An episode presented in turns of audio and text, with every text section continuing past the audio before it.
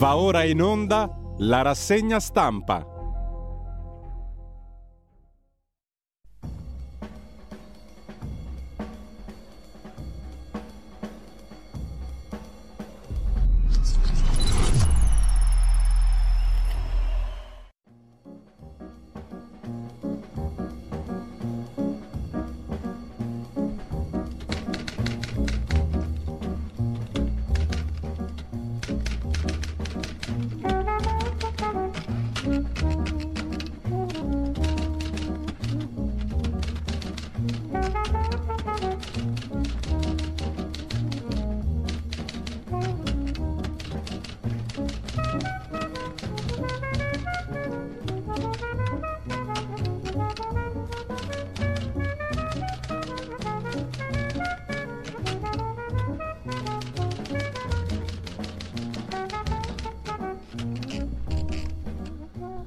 Cordiale buongiorno a tutte le ascoltatrici e a tutti gli ascoltatori da Giulio Cainarca. Ben trovati all'appuntamento con la rassegna stampa giovedì 5 di gennaio 2023, sono le 7.32, radiolibertà.net è il nostro sito e la pagina Facebook la trovate facile, c'è più o meno quello che serve.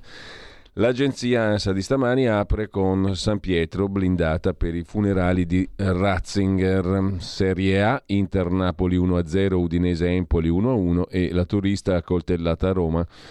Il GIP parla di spregiudicatezza inquietante per il 24enne polacco che l'avrebbe accoltellata, il quale nega. Non sono io quello del video. Gli indizi sono però forti e univoci sul fermato il quale sarebbe stato attratto da scritte in caratteri ebraici sullo zainetto dell'aggredita. Fa parte anche di alcuni gruppi neonazisti, però continuano a dire tutti quanti che non si sa il movente, non si capisce il perché. Tanto per dire, mentre sempre dalla prima pagina dell'agenzia ANSA, Saman identificata dai denti a Novellara, anche una frattura nel collo, la ragazza fatta sparire perché non ha accettato il matrimonio combinato il cadavere ritrovato il 18 novembre scorso a Novellare. È il suo, è quello della ragazza pakistana. Ancora in primo piano sull'agenzia ANSA c'è la cantante Madame che sta facendo le vaccinazioni necessarie dopo aver taroccato il tutto, il Green Pass e ancora Romeo e Giulietta di Zeffirelli, questa non è male, che fanno causa alla Paramount per una scena di nudo di 50 anni fa. Chiedono mezzo miliardo di dollari, non è una barzelletta ma ci si avvicina molto. Per quanto concerne la Covid, Unione Europea obbligo del test per chi è in partenza dalla Cina, stavolta l'obbligo viene disposto dall'Unione Europea, non solo dall'Italia, dura risposta dell'Unione Europea alla Cina, le nostre misure, dicono gli europei, cioè noi, si basano sulla scienza. Per l'Organizzazione Mondiale della Sanità l'epidemia in Cina è sottostimata.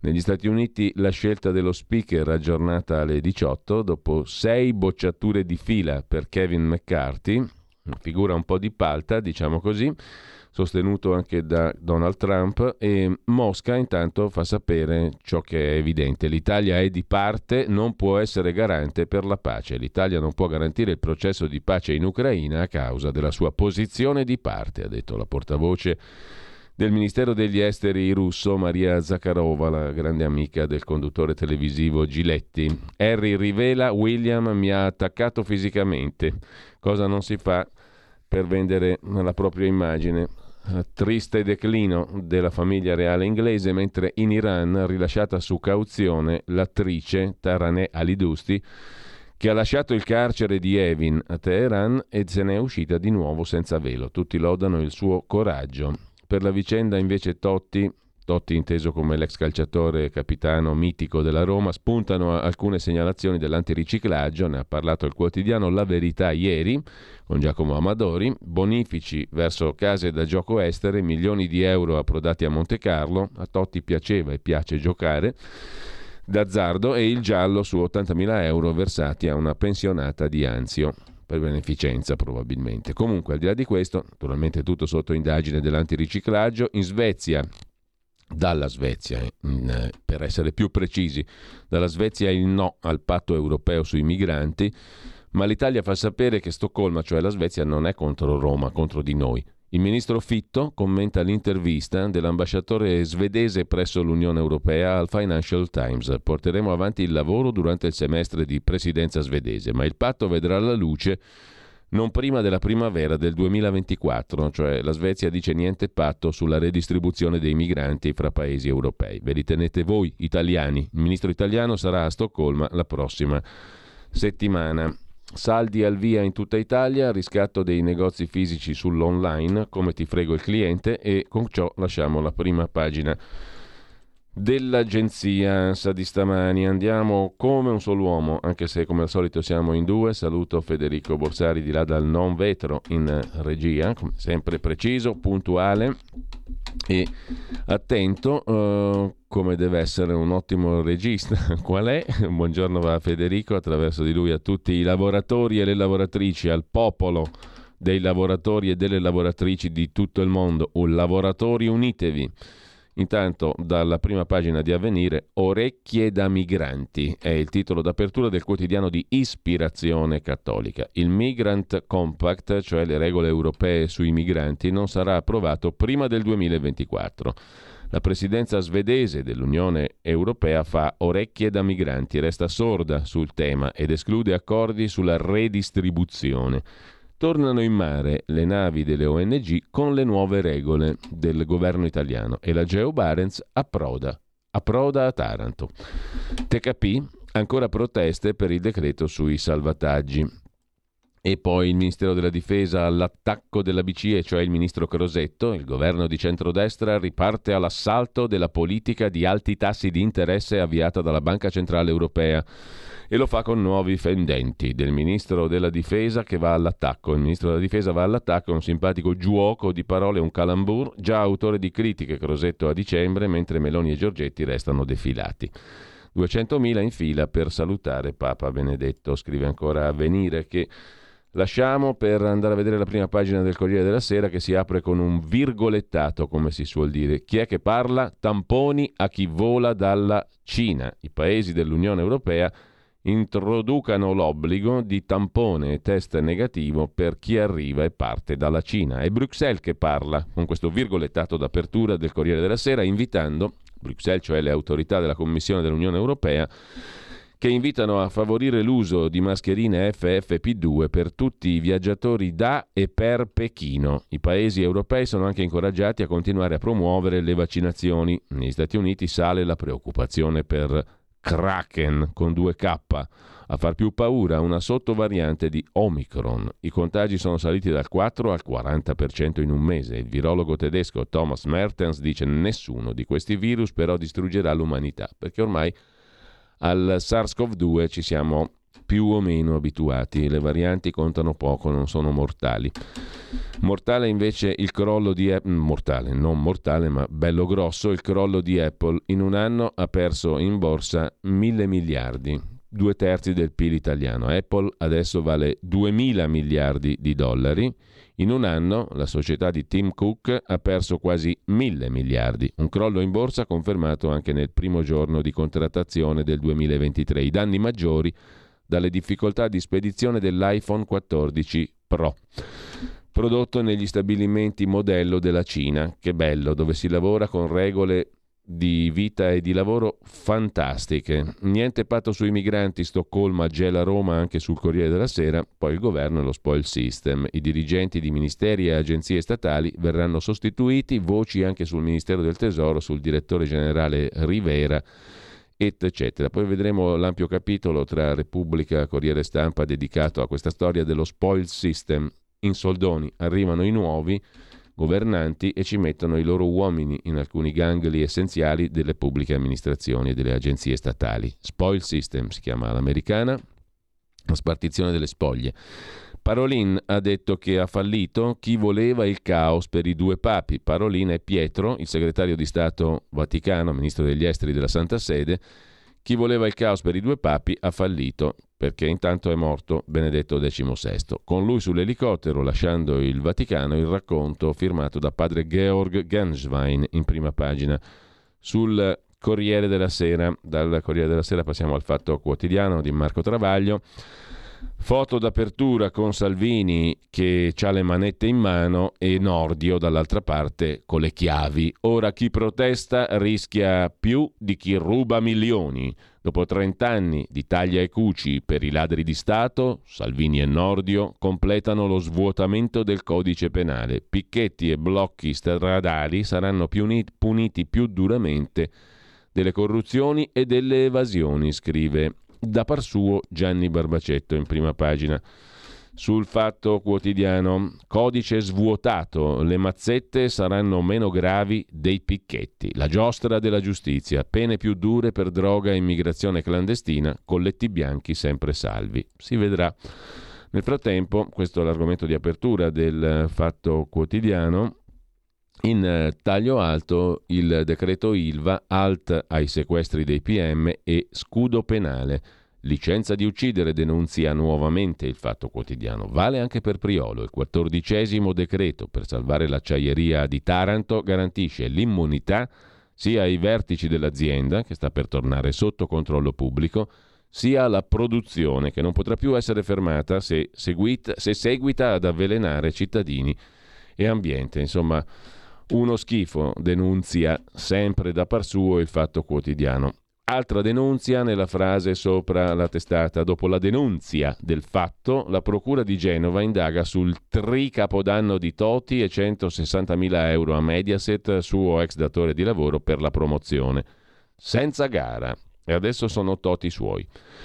Il dossier che smentisce Zaia su Crisanti, le intercettazioni e poi Donatella Bianchi, la giornalista RAI che si candida per i 5 Stelle in Regione Lazio, niente margini per un accordo col PD in Lazio. Coma 22 con una M sola è invece il titolo dell'articolo di Marco Travaglio. Il governo Meloni leva il reddito di cittadinanza ai disoccupati chiamandoli occupabili per far credere che se volessero lavorerebbero. Il governo tedesco lo aumenta di 50 euro al mese sia agli inoccupabili sia agli occupabili, termine intraducibile in altre lingue, all'estero si dice disoccupati, sia agli occupati malpagati, oltre 5 milioni di percettori in Germania contro i 3,6 italiani. Peraltro i tedeschi sono anche più di 80 milioni, ma transeat. Il governo Meloni tuona contro i truffatori del reddito di cittadinanza, l'1% degli importi versati. Il governo tedesco allevia le sanzioni. Il governo Meloni schifa il salario minimo legale 9 euro all'ora, il governo tedesco lo porta a 12. Il governo Meloni piagnucola perché le politiche attive del lavoro non funzionano. Intanto licenzia i navigator e lascia i centri per l'impiego con soli 8.000 addetti. Però la Germania ne ha 110.000, il Regno Unito 67.000, la Francia 54.000. Se il grande Joseph Heller fosse vivo, scriverebbe il sequel di Comma 22 sulla ridicola illogicità degli argomenti usati dai nemici del reddito di cittadinanza da quando fu varato da Di Maio, Conte 1 2019. Si cominciò col dire che costava 40-50 miliardi all'anno, avrebbe sfasciato i conti, ci avrebbe portato fuori dall'Europa con la troica in casa e non sarebbe mai nato. Invece nacque e costò 8 miliardi all'anno. Si disse allora che era un incentivo a stare sul divano, come se l'Italia avesse il record non di disoccupati, ma di posti di lavoro vacanti. Dopo tre mesi di reddito di cittadinanza l'occupazione aumentò più che negli ultimi dieci anni. Allora si disse che era meglio non chiederlo per evitare terribili assalti e caos alle poste, che però non ci furono. Allora si disse che non lo voleva nessuno, anzi i pochi che l'avevano chiesto volevano rinunciare perché era troppo basso, perché era troppo alto e si vergognavano. Infatti dopo tre mesi c'erano già 1.400.000 richieste. Allora si disse che non c'erano i controlli, però i controlli dell'Inps ne scartarono 500.000. E allora si disse che i 5 Stelle compravano i voti soprattutto al sud, infatti strapersero le regionali e le europee soprattutto al sud. Allora i giornaloni scrissero contemporaneamente che il reddito era una mancetta e uno scialo. Un terzo degli italiani guadagna quanto il reddito di cittadinanza, titolo Repubblica che, essendo di sinistra, voleva risolvere il problema non alzando i salari, ma abbassando il reddito di cittadinanza. Poi, conclude Travaglio, si cominciò a sbattere in prima pagina mafiosi e criminali comuni col reddito di cittadinanza, come se il problema fosse il reddito, non l'Italia piena di criminali e mafiosi. Alla fine non sapendo più dove arrampicarsi, si iniziò a menar scandalo perché chi prende il reddito non lavora. Oh bella, ma se tutti lavorassero nessuno avrebbe bisogno del reddito. Idea, quelli che parlano di occupabili. Chiamiamoli manicomiabili. Con ciò lasciamo il sempre ottimo, anzi eccellente fra gli ottimi, Fatto Quotidiano, per andare a un altro giornale che eccelle tra gli ottimi, Il Giornale. Ma sono tutti i giornali della nostra rassegna stampa eccellenti fra gli ottimi. Peccato che vendano poco, ma questo è un altro discorso. Il Giornale si occupa in prima pagina della trappola svedese sul caos immigrati, il muro di Stoccolma, non più a Berlino ma a Stoccolma, c'è un muro alto, alto, alto fino al soffitto, come diceva un noto comico italiano qualche tempo fa. Nessun patto sulla ripartizione dei migranti durante il semestre di presidenza dell'Unione Europea, ma il governo italiano evita lo scontro. Sono già quasi 2.000 gli sbarchi dall'inizio dell'anno. No della Svezia, dunque, al patto europeo sui migranti, un no pronunciato pochi giorni dopo aver assunto la presidenza di turno dell'Unione Europea. Questo no però non è uno schiaffo al governo Meloni, ma un pugno in faccia alle istituzioni europee tutte, scrive il giornale che dedica due pagine a questa questione con l'articolo di Gian Michalessin e quello di Fausto Biloslavo che poi vedremo un pochino più dettagliatamente. Poi c'è Beppe Grillo in prima pagina sul giornale, è pronto per tornare sul, par- sul palco. Follia di Beppe Grillo, senza contanti, mai più rapine nelle banche. L'esempio travisato della Danimarca, dove è stato detto che le rapine in banca sono diminuite perché non si usa più il denaro contante. Intanto la BCE a proposito di denaro non fa sconti all'Italia, il debito è un problema vostro e Qatargate, il tariffario del compagno Panzeri, un no valeva 50.000 euro. Mica male. La parola d'ordine minimizzare. Non ci sono prove, dice il portavoce del Parlamento europeo, per spiegare perché l'alto rappresentante per la politica estera Joseph Borrell, cioè il ministro degli esteri della Commissione europea, andrà tranquillamente in visita oggi e domani in Marocco.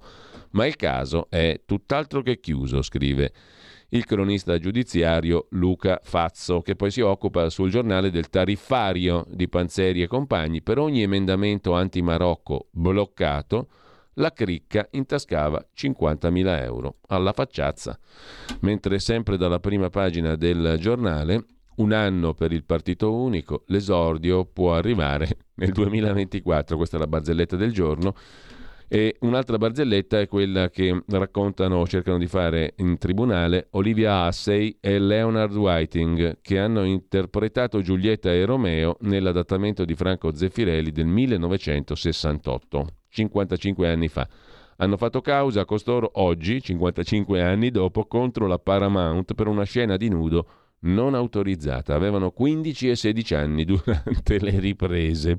Con ciò lasciamo la prima pagina del giornale, meno male che ogni tanto si ride, e andiamo al quotidiano nazionale, giorno nazionale, resto del Carlino. Madame Vax, lo sfogo della cantante che rischiava l'esclusione da Sanremo i dubbi dei miei sulla scienza, ma io ora farò tutti i vaccini. Il problema non è i dubbi sulla scienza, ma il Green Pass taroccato, però. Siamo in Italia. Prezzi e bollette, ecco come salvarsi. Cerca di darci una guida il quotidiano nazionale. Come cambiare contratto, le app per individuare il carburante al minor costo. Se volete risparmiare 0,1 centesimi ogni 4 euro, usate la app, fate un affarone fate 50 km in più per andare a far benzina e risparmiate 0,1 centesimi al litro. È un affarone, come direbbe il conte Oliver, gruppo TNT. Gli accorgimenti su cibo e vestiario, il governo preoccupato dal quadro economico e critiche a Christine Lagarde. Sbaglia ad alzare il costo del denaro, sbaglia. Questi qui arrivano ai vertici delle istituzioni internazionali, sbagliano non è che sbagliano, fanno quello che devono fare o vogliono fare o qualcuno gli dice di fare o loro stessi nel caso migliore. In ogni caso Roma cerca alleati in Europa. Auguri e baci ai governanti italiani che cercano alleati in Europa. Il mattino di Napoli che cosa ci racconta? Che il Napoli non è andato tanto bene, KO per il Napoli, il primo KO, Zeco rilancia l'Inter, il Milan passa a Salerno per le squadre campane contro quelle lombarde è andata molto male, il Napoli battuto dall'Inter, il Salerno, la Salernitana dal, dal Milan. Arriva anche il piano antiburocrazia, ma questa è un'altra storia. Causa autonomia, Salvini rassicura, scrive il quotidiano napoletano, mentre per l'ex ministro Boccia i divari aumenteranno, eccetera, eccetera, la solita solfa. Il Tempo di Roma apre la prima pagina con la stazione Termini sotto assedio. Degrado capitale. Tendopoli, bivacchi rifiuti nella zona della stazione Termini. Troppe mense dei poveri. Il prefetto che dice di spostarne alcune, ma il Campidoglio si oppone, il sindacaccio di Roma. L'aggressore della israeliana nega ogni responsabilità, ma il GIP conferma l'arresto. Soltanto il giornale ha scritto con evidenza che questo soggetto, simpatizzante di gruppi neonazisti, era stato attratto il coltello è scattato in virtù di questo, dalle scritte ebraiche sullo zaino di, di Abigail Dresner, che è stata perciò accoltellata. Così si ha un motivo, si continua a dire non c'è motivo, chissà perché, è impazzito, eccetera. Mm, che sia tanto a posto, questo non deve essere, questo mi sembra evidente. Che però sia stato attratto dalle scritte ebraiche dello zaino, questo è un fatto, è una notizia, diciamo. Però solo il giornale ieri l'ha raccontata. Oggi si continua a dire che non si sa, non si sa, non si sa perché. Sui migranti altro bidone dell'Europa, scrive anche il tempo a proposito della Svezia che dice amici italiani, migranti tenere voi. Repubblica apre la sua prima pagina con Meloni piglia tutto, la storia dello spoil system, ma di spalla c'è una considerazione interessante di Georg Genswein, il segretario di Benedetto XVI il quale oggi rivela che il no di Papa Francesco alla messa in latino spezzò il cuore di Benedetto XVI. E sempre dalla prima pagina della Repubblica, Banca Centrale Europea, parla Mario Monti, tutti sull'attenti. Attacchi dannosi, dice il senatore a vita, in virtù dello Statuto Albertino, le Camere invitino Lagarde. Si scatena la polemica sull'intervista a Repubblica del ministro della Difesa, Crosetto, che ha criticato le scelte della Banca Centrale Europea in materia di rialzo dei tassi di interesse. Ai vertici della BCE molta sorpresa e la sensazione che il governo italiano possa farsi male da solo, che formula elegante. Il senatore a vita Mario Monti, in virtù dello statuto albertino, e di Giorgio Napolitano, il re che lo ha nominato tale, a spese nostre, commenta gli attacchi sono dannosi. Consiglio il silenzio. Mario Monti, basta la parola. Lasciamo Repubblica e andiamo alla stampa di Torino, eh, laddove 100.000 per l'ultimo saluto a Benedetto. La forza di Ali Dosti che esce dal carcere, l'attrice iraniana, e toglie ancora il velo. La destra di Trump che dilania i repubblicani, secondo Alan Friedman, l'uomo più simile al doppiatore Alberto Sordi di olio che sia mai comparso storia, nella storia del giornalismo mondiale. C'è chi specula sulla benzina, l'accusa del ministro, tenetevi forte, Pichetto Fratin. Le bollette e il caro energia si mangiano due stipendi, è corsa ai prestiti, l'inflazione cala leggermente all'11,6%. Ma avete mai visto un paese povero dilaniato dall'inflazione? Sì, ci stiamo avvicinando a questo scenario, anzi ci siamo già per molti versi in Italia e non solo in Italia, ma comunque povertà e inflazione, una combinazione meravigliosa, mentre i medici sono in trincea, c'è una doppia paginata della stampa, 6 e 7, poi la vediamo dell'inchiesta sulla sanità, per i dottori di famiglia anche 1500 Pazienti, il telefono del dottor Pondini, medico di medicina generale a Opera Milano, inizia a squillare prima delle 8, orario che ha dato ai suoi pazienti come riferimento. Mentre intervista alla stampa il professor Sergio Abrignani, professore ordinario di immunologia all'Università Statale di Milano, direttore dell'Istituto Nazionale di Genetica Molecolare Invernizzi del Policlinico sempre a Milano e membro del Consiglio Superiore di Sanità e qui ci fermiamo, non ha più senso, dice il professor Abrignani, parlare di richiamo annuale della vaccinazione anti-Covid. Dovremmo vaccinarci almeno ogni sei mesi, almeno ogni sei mesi. Bisogna aggiornare i vaccini o quel che sono, insomma i sieri, quel che l'è, eh, alle varianti correnti, dice il professor Abrignani. Chi ha più di 60 anni e non è guarito o non si è vaccinato negli ultimi 4-6 mesi dovrebbe fare una dose aggiornata ad Omicron 5, che sia la quarta, che sia la quinta, che sia la sesta, la settima, l'ottava, la nona, la decima, l'undicesima, la dodicesima, non importa, ogni 4, 5, 6 mesi, a seconda di come ti senti combinato, sei debole, sei fragilino, dentro, inietta. Sempre dalla prima pagina della stampa, poi scioperi e salari bassi, anche la Gran Bretagna se la passa male, scrive Bill Emmott, già direttore dell'Economist. Chiunque stia per recarsi in Gran Bretagna in questo periodo di feste farà bene ad aspettarsi qualche cambiamento di programma. Quasi ogni servizio pubblico britannico fondamentale ha scioperato. Salari bassi, dicono i lavoratori di Sua Maestà Carlo. Lasciamo la stampa, andiamo a vedere la verità finalmente, come sempre, dopo tante balle arriva la verità, la pravda, l'ortodossia del vero. In taglio alto padre Georg, sulla messa in latino Bergoglio spezzò il cuore, cattivone, padre Mario, padre, papa, ma papa, insomma, papa sì, papa Bergoglio spezzò il, il cuore a papa Benedetto, hm? il cattivone argentino fece piangere il pastore tedesco, come lo battezzò a suo tempo il manifesto. Oggi i funerali del Papa emerito che non ha voluto fosse presente Biden. All'interno un inserto nella verità con il suo intervento sull'Europa. Un bellissimo libro, tra l'altro che non è uscito da molto, ovvero La vera Europa, identità e missione, il libro di Joseph Ratzinger, Benedetto XVI, la vera Europa edito da Cantagalli, 264 pagine, è il libro con cui Papa Benedetto XVI invita l'uomo occidentale a riprendere un percorso che è stato interrotto con il miraggio di un'unione, quella europea, che si è ritenuto fosse possibile prescindendo dalla cultura cristiana. Il volume edito da Cantagalli non è uscito da molto e la verità oggi ne eh, fornisce un estratto per gentile concessione delle edizioni Cantagalli, l'estratto del volume La vera Europa, identità e missione, che raccoglie diversi scritti di Benedetto XVI con prefazione di Papa Francesco. Nel libro Ratzinger rivolge un ultimo accorato appello affinché l'Europa riscopra e riaffermi la sua vera origine e identità, riconoscendo che è più naturale e giusto vivere come se Dio ci fosse piuttosto che come se Dio non esistesse. La lezione del professor Ratzinger. La ragione che fa da sola tradisce la storia dell'Europa. Sono tre pagine che la verità oggi estrae da questo libro molto bello e interessante firmato da Joseph Ratzinger da Papa Benedetto XVI sull'Europa.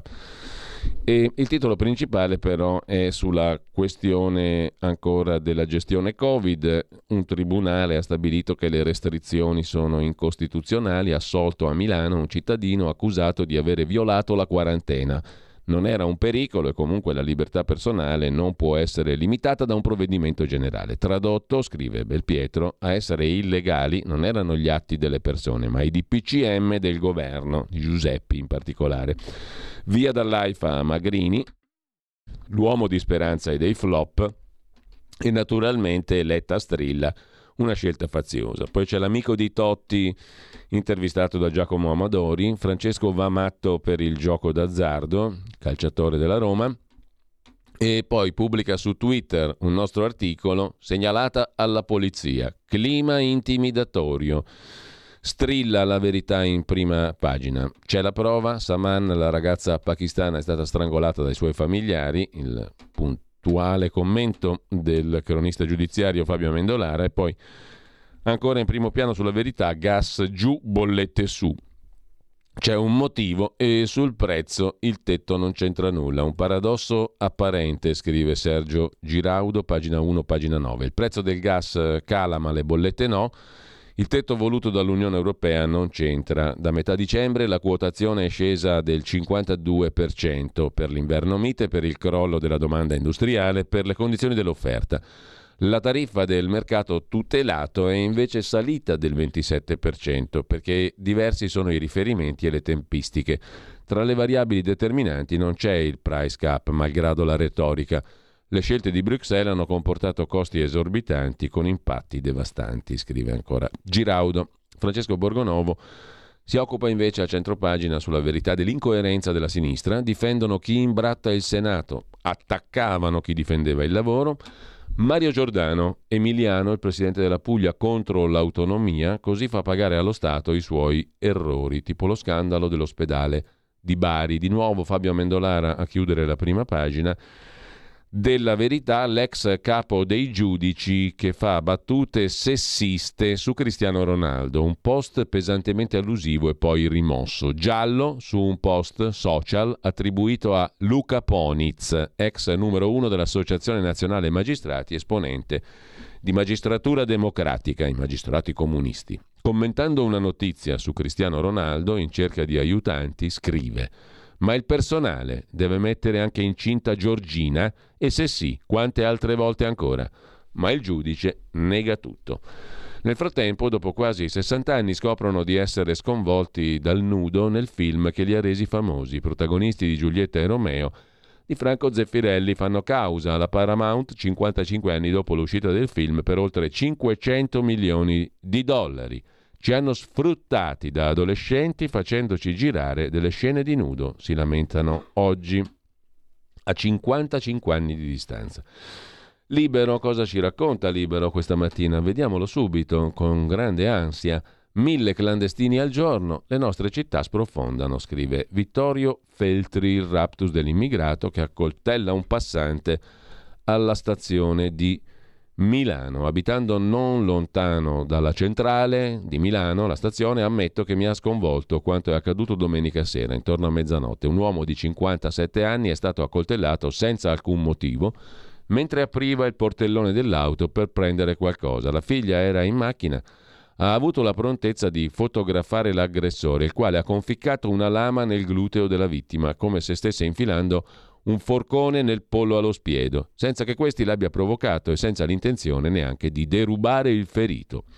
La motivazione di un simile gesto, scrive Vittorio Feltri, è da ricercare unicamente nel desiderio di colpire magari ammazzandolo chiunque capiti sotto tiro per sfogare frustrazione, rabbia, brutalità. Stavolta il malcapitato è stato questo signore, la prossima volta qualcun altro. Siamo nel cuore della metropoli, non in una periferia abbandonata. Di notte e di giorno le forze di polizia vigilano, ma avvengono fatti di questo tipo, insieme a furti, scippi, violenze di ogni genere. Le nostre città in mano agli sbandati. Serve più sicurezza. Sempre dalla prima pagina di libro, però il titolo principale è La resa dei conti tra papi. Nel giorno del funerale, l'ex segretario di Ratzinger ha accusato Bergoglio, gli ha spezzato il cuore con la no alla messa in latino. Si apre lo scontro tra conservatori e riformisti in Vaticano, mentre è tensione tra Iran e Francia per ancora un giro di vignette pubblicate dal settimanale satirico Charlie Hebdo sul regime iraniano. La furia degli ayatollah per le vignette di Charlie Hebdo.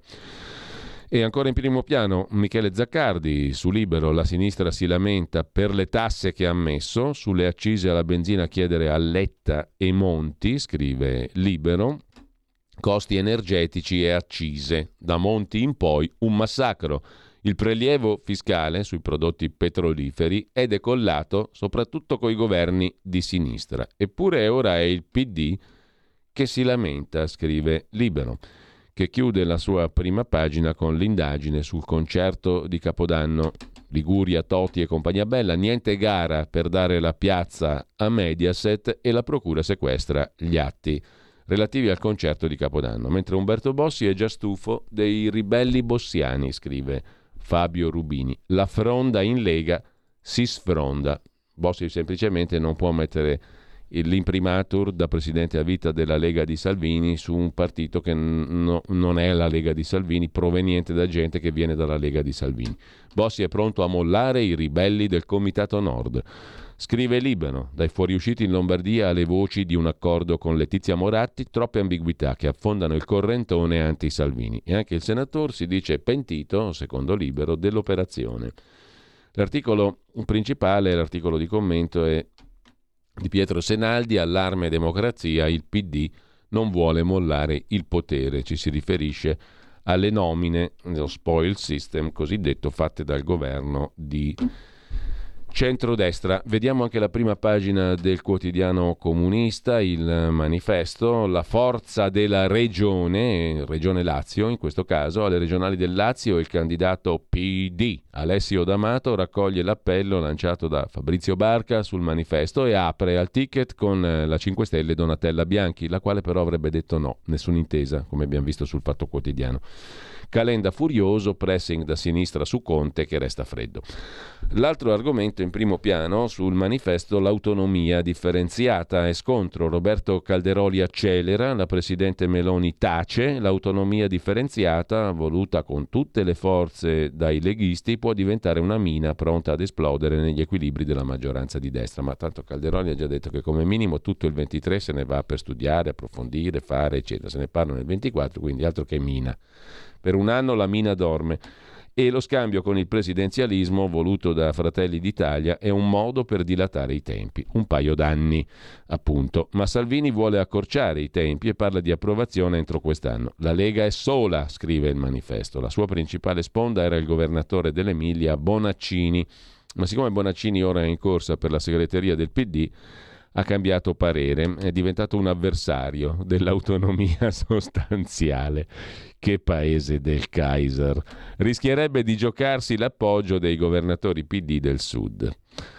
Che bella che è l'Italia. Andiamo a vedere anche il dubbio, il giornale degli avvocati penalisti italiani Intanto al via un nuovo processo in Turchia, alla sbarra decine di avvocati, ma la Turchia è un paese molto interessante, e poi il primo esame di Giorgia Meloni proprio su questo tema, riuscire a sopravvivere, il tema di cui parlavamo poco fa, cioè riuscire a sopravvivere all'autonomia. Governatori e sindaci del sud protestano, Palazzo Chigi sta ancora in silenzio, ma la Lega ha fretta sulla questione dell'autonomia regionale. Eh, e ancora da segnalare così a passare in prima pagina sul dubbio il metodo Travaglio contro Mimmo Lucano, l'eroico sindaco calabrese pro migranti, grazie a quelle considerazioni sulle motivazioni. Insomma, l'accanimento a mezzo stampa. Eh, vediamo però anche la prima pagina di Italia Oggi, lo splendido giornale di Pierluigi Magnaschi che apre con le accise energia e l'ok ai rimborsi, una sentenza che ha riconosciuto a un consorzio di 23 aziende un maxi rimborso da 700 mila euro che si aggiunge ad altre decisioni simili in aumento in tutta Italia. L'ultima vittoria è di 23 aziende piacentine che si sono viste riconoscere il diritto al rimborso per accise prelevate dall'azienda elettrica fino al 2011 come sostituto di imposta un maxi rimborso da 700.000 euro che si aggiunge ad altre decisioni simili in tutta Italia. Il consorzio di 23 imprese piacentine è risultato vincitore al Tribunale di Torino e ha già pronta un'altra causa di fronte ai giudici di Milano. Eh, il rimborso per accise prelevate dall'azienda elettrica. Nel frattempo c'entra Obama nelle dimissioni di Ratzinger, racconta Tino Oldani. Poi vediamo meglio l'articolo, molto interessante. Era ritenuto un papa scomodo per la politica di Barack Hussein Obama.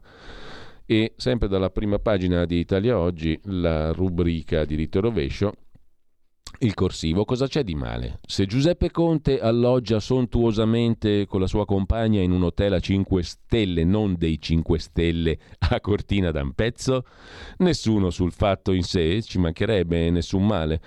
Con la sua lauta retribuzione da parlamentare può permetterselo senza doverne rispondere a nessuno.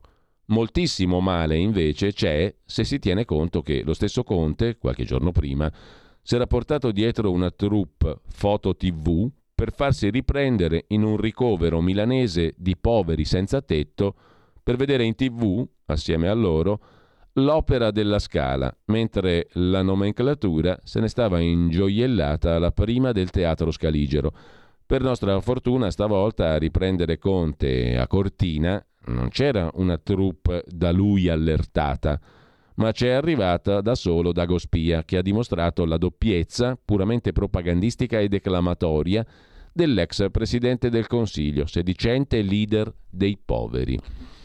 Queste foto dimostrano come mai Conte, facendo il concavo e il convesso, non solo ha polverizzato Beppe Grillo, ma adesso sta tentando la stessa operazione anche con il PD, che è più facile. La demagogia, purtroppo, premia, scrive Pierluigi Magnaschi, il potere dei più buoni, come bello fare i buoni con i soldi degli italiani, cantava Giorgio Gabber tantissimi anni fa e la musica è sempre quella.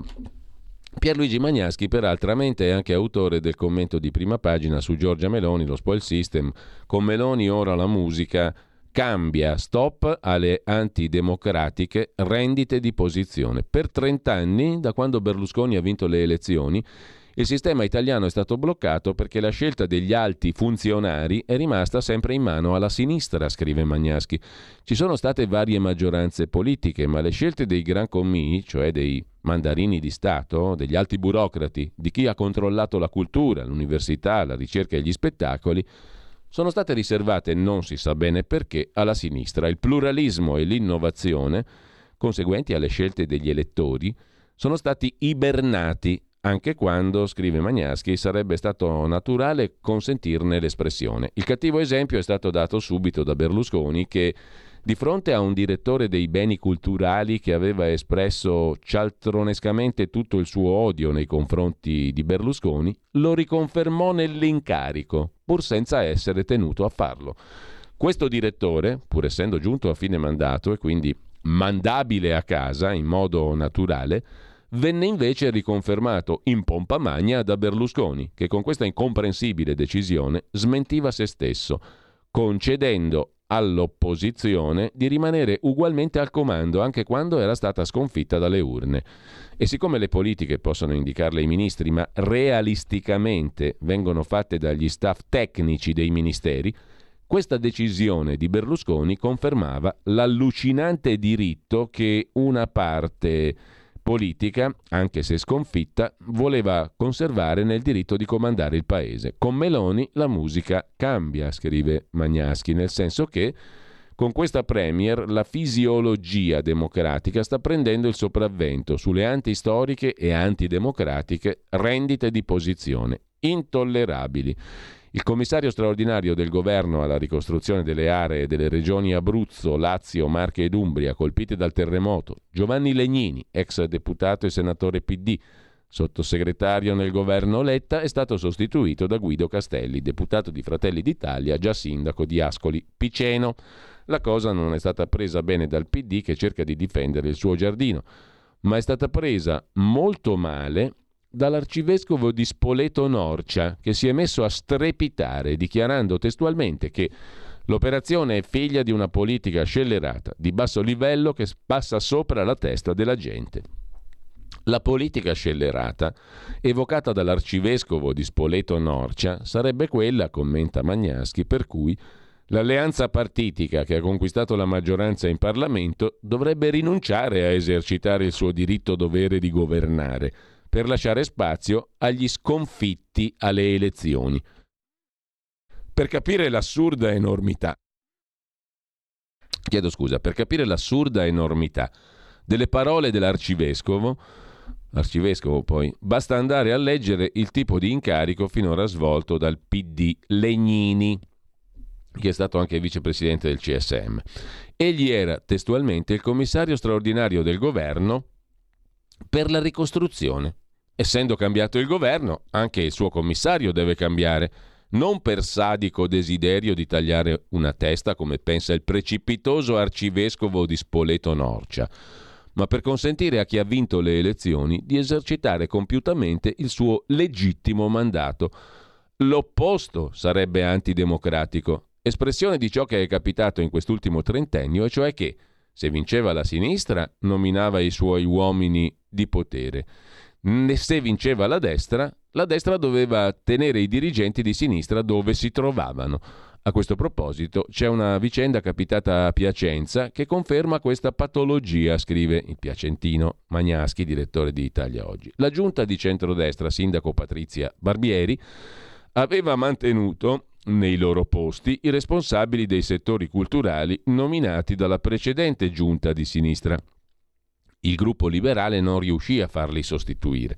Nell'imminenza delle ultimissime elezioni, questo gruppo pose come condizione, per il sostegno della sindaca Barbieri che si era ripresentata, la disponibilità di conferire questi ruoli a esponenti del centro-destra.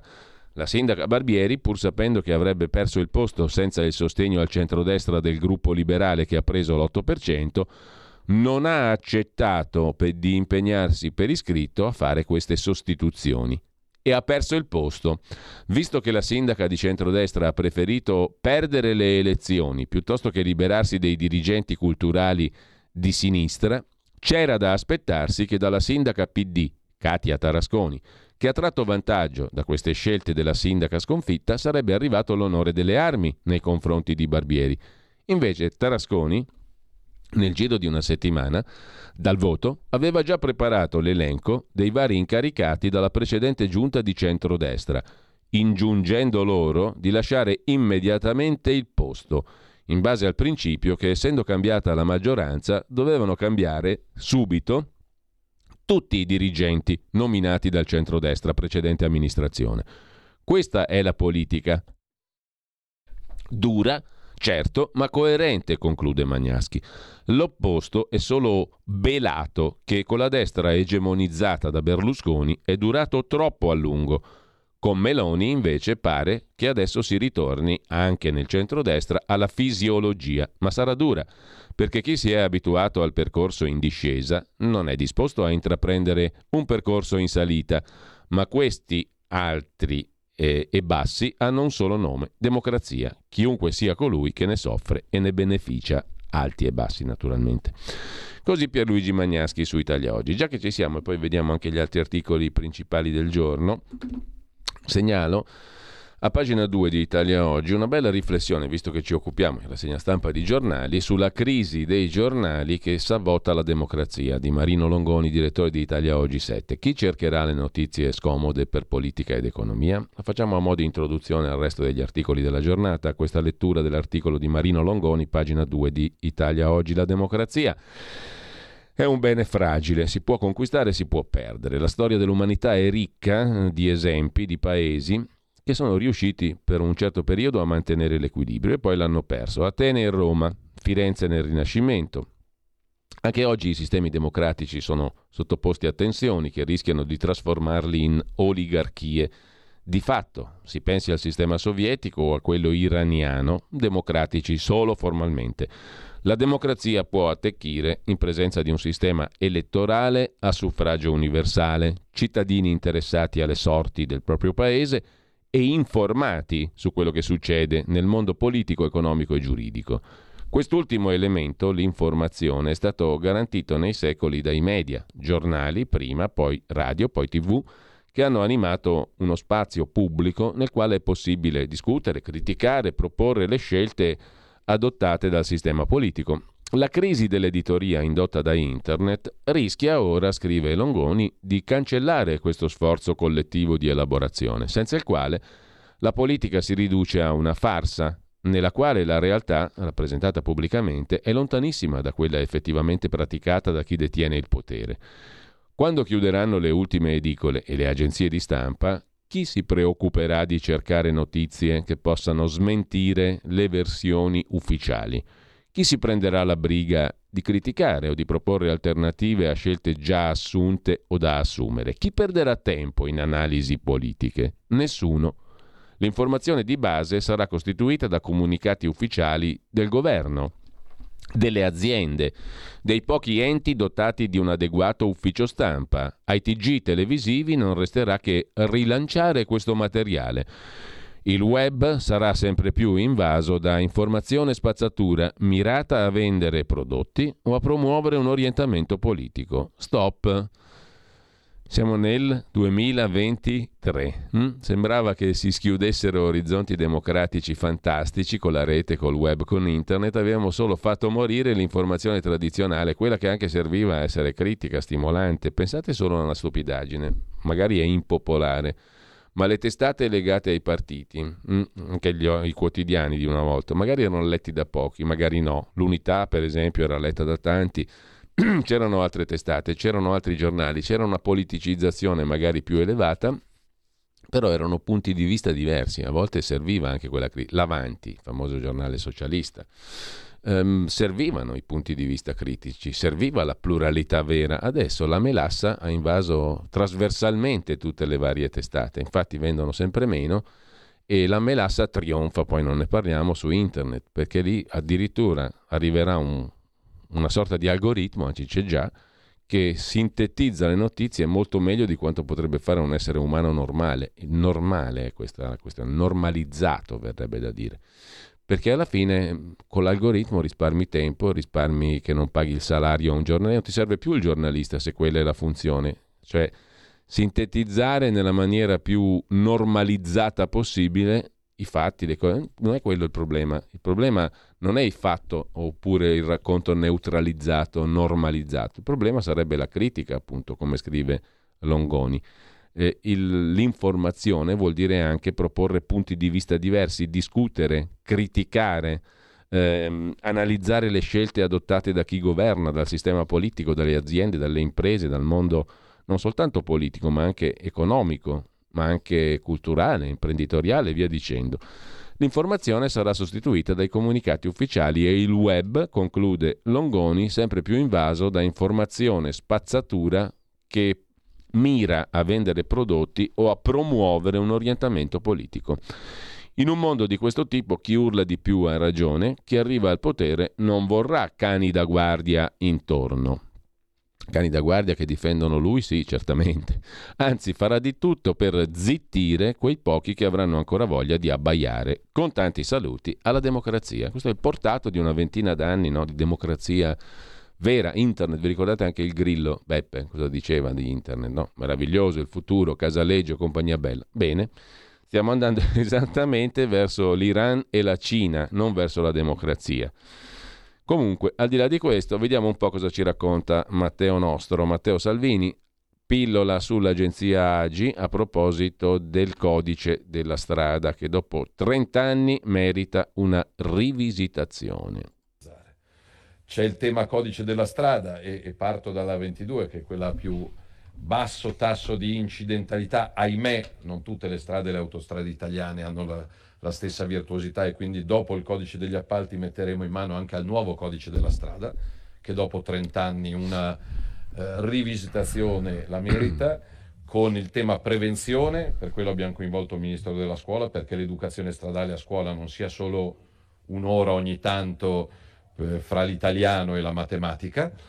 E poi il tema ovviamente anche della, della sanzione perché se ti metti alla guida eh, drogato o ubriaco eh, per quello che mi riguarda ne devi pagare le conseguenze non per qualche mese ma ben più, ben più a lungo. Quindi è, è un bel modo di aprire, di aprire l'anno. Eh, ringrazio tutti coloro che sono protagonisti di, di, di, di, questa corsa all'innovazione che vede il Trentino, Trento e Bolzano in, in prima fila. E questa è una pillola dell'agenzia Agi tra le pillole video di oggi di prima pagina, l'unica che non sia dedicata a Papa Ratzinger. A proposito però di Salvini, su Italia Oggi, pagina 6, Carlo Valentini si occupa di Letizia Moratti che, secondo Valentini, affonda Salvini. Pronta l'alleanza con Bossi, ex parlamentari e dirigenti del Carroccio in lista con lei, fuggi fuggi dopo che lui ha rifiutato il compromesso. L'ex assessore Fava dice, uno dei nemici storici di Salvini, credo che Moratti debba guardare agli elettori che non votano e a quella componente autonomista lombarda che ha un peso sostanziale. Mentre a proposito di Letizia Moratti, l'ex presidente dell'agenzia regionale Aria, la centrale acquisti di Regione Lombardia, che era stata criticata da Letizia Moratti, eh, controbatte alla stessa Letizia Moratti, il fatto quotidiano di oggi ne parla pagina 6, Moratti mente, dice bugie, la politica scarica su di noi le scelte, la centrale acquisti lombarda sotto accusa. Non ci mandò via lei, ci siamo dimessi noi per colpe non nostre che Letizia Moratti ripeta che ha rimosso il consiglio di amministrazione anche dopo la sentenza sulle mascherine di lunedì fa ridere perché quell'episodio risale a un anno prima del suo arrivo e lei non c'entrava proprio nulla. Lei usa questo per dimostrare il suo valore, ma quantomeno la cronistoria dovrebbe conoscerla. Dice Francesco Ferri, ex presidente del consiglio di amministrazione di Aria SPA. Parla per la prima volta dalle dimissioni, datate 24 marzo 2021. Si è incazzato perché Letizia Moratti ha detto una bugia grossa come una casa.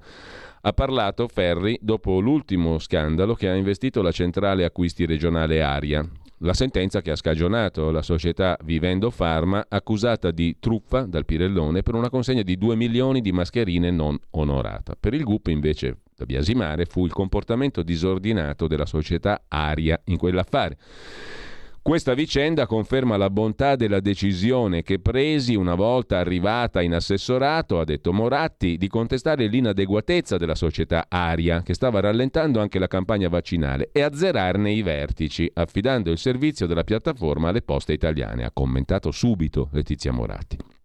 Un ritornello che Letizia ripete da anni. Peccato che le cose non andarono così. Non ci mandò via lei, ci siamo dimessi noi pur senza aver avuto alcuna responsabilità su quanto stava accadendo, dice Ferri. In particolare per quanto stava succedendo col primo sistema di prenotazione dei vaccini costruito su espresse indicazioni di Moratti, allora assessore al welfare, e Bertolaso, capo dell'unità di crisi.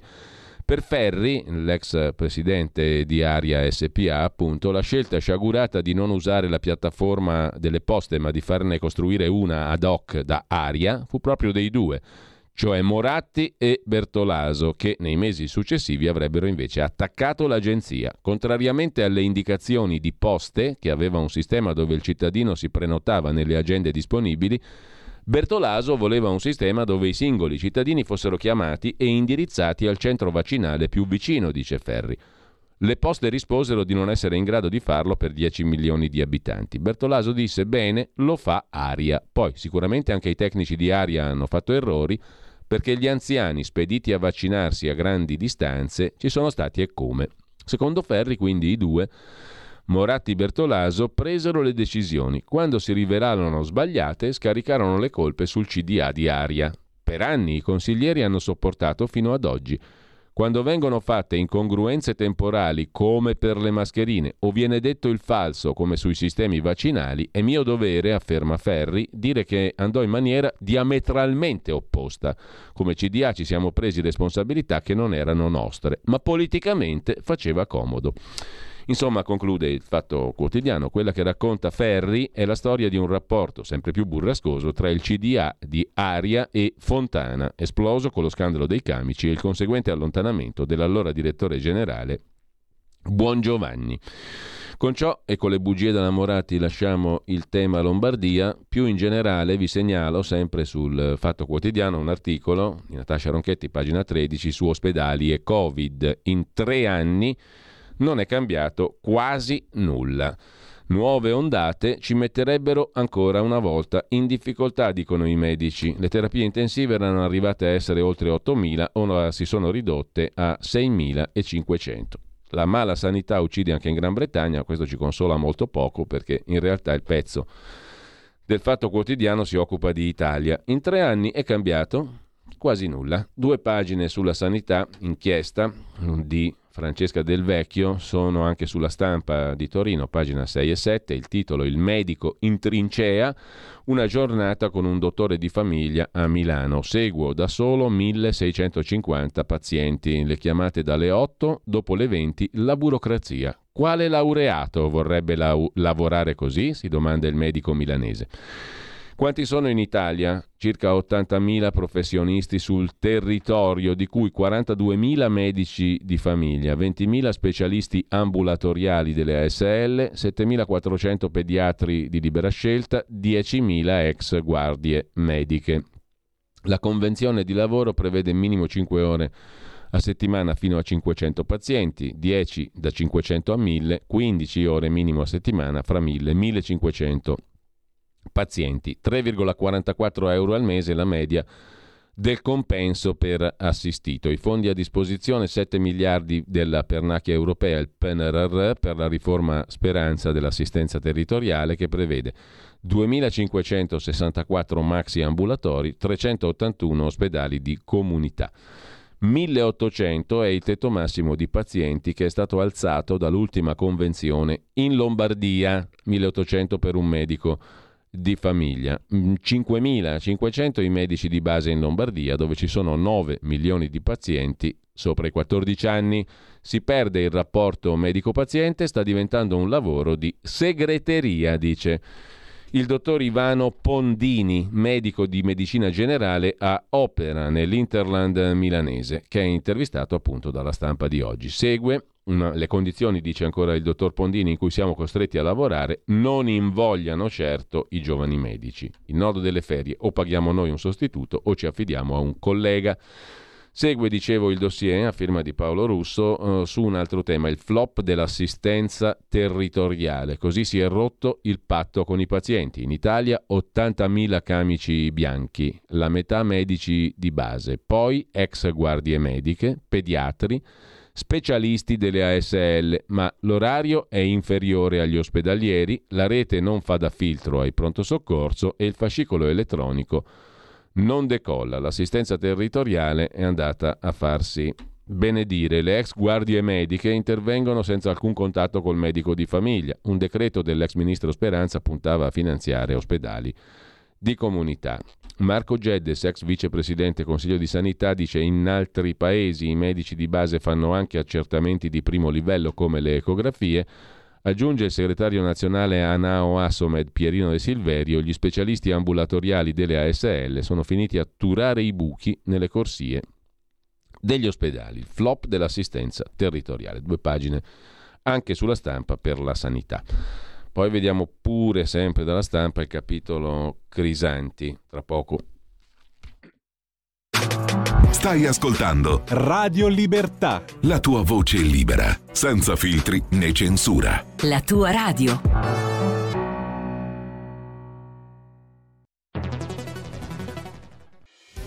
Quotidiano di Sicilia, il quotidiano d'Italia, l'informazione che ribalta i luoghi comuni, una vera visione dei fatti, l'Italia vista da sud. Ogni siciliano che vive in Italia e nel mondo è una risorsa è protagonista della crescita della nostra nazione. Dai forza alla crescita della nostra isola, abbonandoti al QDS digitale più archivio a soli 99 euro annui. Quotidiano di Sicilia, il quotidiano d'Italia, una scelta di valore.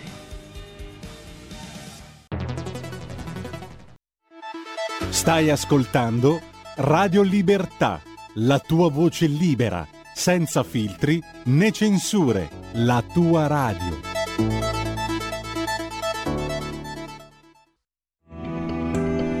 Il meteo.it presenta le previsioni del giorno.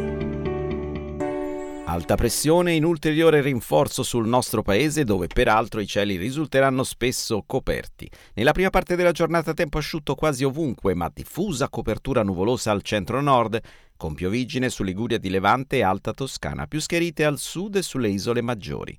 Nel pomeriggio la situazione non è destinata a cambiare in maniera rilevante, temperature stazionarie. Per ora è tutto da ilmeteo.it dove il fa la differenza anche nella nostra app. Una buona giornata da Lorenzo Tedici. Avete ascoltato le previsioni del giorno.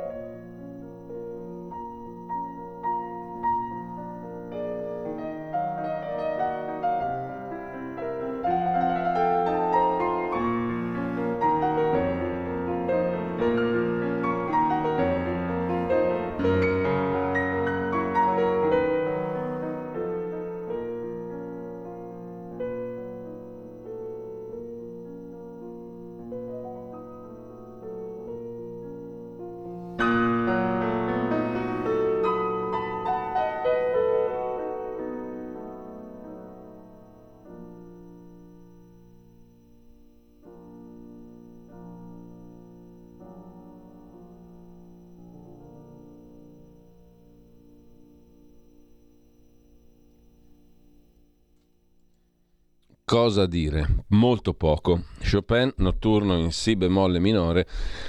Maurizio Pollini nasceva, nasce oggi a Milano il 5 gennaio del 1942. Niente da dire né su Chopin ovviamente né su Pollini. Intanto torniamo ai quotidiani di oggi, alle notizie, agli articoli degni di massimo interesse come la questione Crisanti-Zaia. Crisanti ci faceva perdere la pazienza ma non complottavamo contro di lui. A parlare non è Zaia, ma l'ex presidente di medicina all'Università di Padova. Sulle intercettazioni, dice, erano sempre telefonate istituzionali.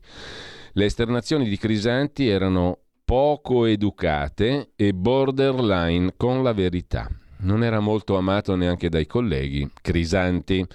Il mobbing è un'altra cosa e chi conosce i fatti sa che molte affermazioni di Crisanti lo zanzarologo, sono parziali, nessuna campagna diffamatoria, nessun tentativo di mobbing messo in atto dal presidente Zaia per eliminare Crisanti fino al 31 dicembre scorso, docente di microbiologia a Padova, all'università. Crisanti è stato eletto direttore di dipartimento, è stato primario fino al suo ingresso in politica non è stato mai disturbato nel suo lavoro. Questo sarebbe mobbing a parlare in tono di scherno verso Crisanti a Stefano Merigliano, fino al 30 settembre scorso presidente della scuola di medicina di Padova. È stato intercettato dalla procura mentre era al telefono con Roberto Toniolo, direttore generale di Azienda Zero, braccio operativo della regione Veneto in ambito sanitario. Una telefonata con un collega di fronte a esternazioni di Crisanti non certo educate e consapevoli, molte delle quali borderline nella loro verità, dice Merigliano il quale, pur faticando a non dipingere uno scenario accademico nel quale Crisanti era visto con ostilità, schiva ogni accusa. La storia inizia con la denuncia che Crisanti sostenne di aver ricevuto dalla Regione per il contenuto di un suo articolo scientifico sulla bassa sensibilità dei test rapidi non un articolo pubblicato su una rivista scientifica, precisa Merigliano, ma postato su un sito. La questione è che la denuncia in realtà non esisteva. Il rettore gliela chiese, ma Crisanti non la esibì. La telefonata intercettata con Toniolo risale a quel periodo. Facci vedere le carte, perché se è un esposto o una denuncia, per carità. Se no, finalmente anche la gente si rende conto che Crisanti sta per far scatenare una guerra contro il nulla. È uno stralcio delle parole del professor Merigliano che parlava col direttore generale di Azienda Zero, ma evidentemente immaginava un dialogo con Crisanti captate dalla procura. Il Senato accademico stava preparando una mozione a difesa di Crisanti, ricorda Merigliano. Io chiamai Toniolo, il direttore di Azienda Zero, chiedendogli una carta che eventualmente smentisse l'esistenza della denuncia, cosa che Toniolo effettivamente fece, scatenando l'ira di Zaia attraverso l'ormai celebre frase «È un anno che prendiamo la mira a questo, sono qua a rompermi i coglioni da 16 mesi, stiamo per portarlo allo schianto e voi andate a concordare la lettera per togliere le castagne dal fuoco al Senato accademico e sistemare Crisanti». Zaia non poteva sapere che quella telefonata al direttore generale di Azienda Zero sarebbe stata intercettata. Né, dice Merigliano né io sapevo della sfuriata di Zaia. Mio padre è stato rettore dell'Università di Padova per 12 anni, io sono un servitore dello Stato. Se ho fatto fallire una guerra di religione tra istituti, ne sono orgoglioso. Da parte mia non c'è stata mediazione, né ero a conoscenza di piani per uccidere Crisanti e le mie sono state telefonate istituzionali. Se Toniolo fosse stato un manovratore nelle mani di Zaia, la reprimenda che ha ricevuto non si spiegherebbe. Le smentite aiutano a costruire l'atmosfera di diffidenza che c'era interno a, all'università, intorno alla figura di Crisanti a Padova. C'era chi aveva visioni differenti dalle sue riguardo alle sue parole, ai suoi atteggiamenti, alle sue modalità di rapportarsi, ma è parte della libertà che lui tanto invoca. Crisanti ha dichiarato pubblicamente che Zaia è un delinquente, ha fatto morire 1600 persone. Mi sembra normale che questo non sia stato accettato da tutti i docenti. Ma il mobbing è un'altra cosa, perché Crisanti è rimasto lì indisturbato a fare il suo lavoro. E poi, chi conosce i fatti sa che molte delle sue affermazioni, anche mediche, sono parziali e personalistiche. Ad esempio, quando uscirono i primi vaccini a mRNA, lui dichiarò che erano dannosi, non testati, non li avrebbe mai fatti, salvo poi diventare il paladino della vaccinazione. Fu proprio Merigliano, il più stretto collaboratore di Crisanti, nel progetto più famoso. Potrei dire di essere il coautore del progetto di Vo Euganeo, dice Merigliano, anche più di Crisanti, visto che tutti i tamponi li ho fatti io e tutti i volontari li ho coordinati io, mentre Crisanti a Vo non è venuto neanche per fare una puntura ma questa cosa non la scriva. Intanto Crisanti, ex docente ormai di microbiologia, continua con le sue bordate contro il presidente del Veneto. Con ciò torniamo a Salvini perché riesplode il caso di San Siro, ora Salvini si schiera per Sesto San Giovanni. Non si può più perdere tempo, si costruisca uno stadio nuovo, ha detto Matteo Salvini. Già troppi anni persi, Milan e Inter non possono più perdere tempo. Si costruisca uno stadio nuovo, bello, moderno, sicuro a Sesto San Giovanni, dove peraltro il sindaco è leghista. Basta con ritardi e con soldi sprecati. Con un post sui social, ieri il ministro Salvini ha riacceso lo scontro sul futuro dello stadio Giuseppe Meazza al quartiere San Siro di Milano, che vede partiti, associazioni e tifosi spaccati. Anche il Consiglio Comunale è diviso, l'ipotesi che il Milan vada nell'Interland e l'Inter, l'Inter invece resti al Meazza. Con ciò mm, così la racconta a venire. Mentre torniamo a proposito di Salvini al tema dell'autonomia, un altro tema che in realtà riguarda non solo Salvini ma tutto il governo, c'è un bell'articolo sulla nuova bussola quotidiana di oggi, la nuova bq.it, a firma di Ruben Razzante. La sinistra boicotta l'autonomia, ma se le fa comodo, autonomia regionale? Solo se fa comodo. Il presidente pugliese Michele Emiliano, l'ex magistrato che indagava sul PCPD-SPD e poi è diventato sindaco e presidente per il PCPD-SPD, di D'Alema particolarmente, auguri, Evviva! Il presidente pugliese Emiliano da un lato auspica il ritiro del disegno di legge Calderoli sull'autonomia regionale, ma dall'altro fa approvare dal Consiglio una legge per garantire dieci mesi di stipendio ai consiglieri in caso di fine anticipata della legislatura e stoppare così la corsa del suo rivale, il sindaco di Bari De Caro. Autonomia regionale, se fa comodo, potremmo sintetizzare in tal modo il pensiero dei partiti di sinistra e di alcuni governatori, scrive Razzante, che remano contro qualsiasi riforma autonomista, salvo poi decidere, per conto loro, su questioni che riguardano i propri privilegi.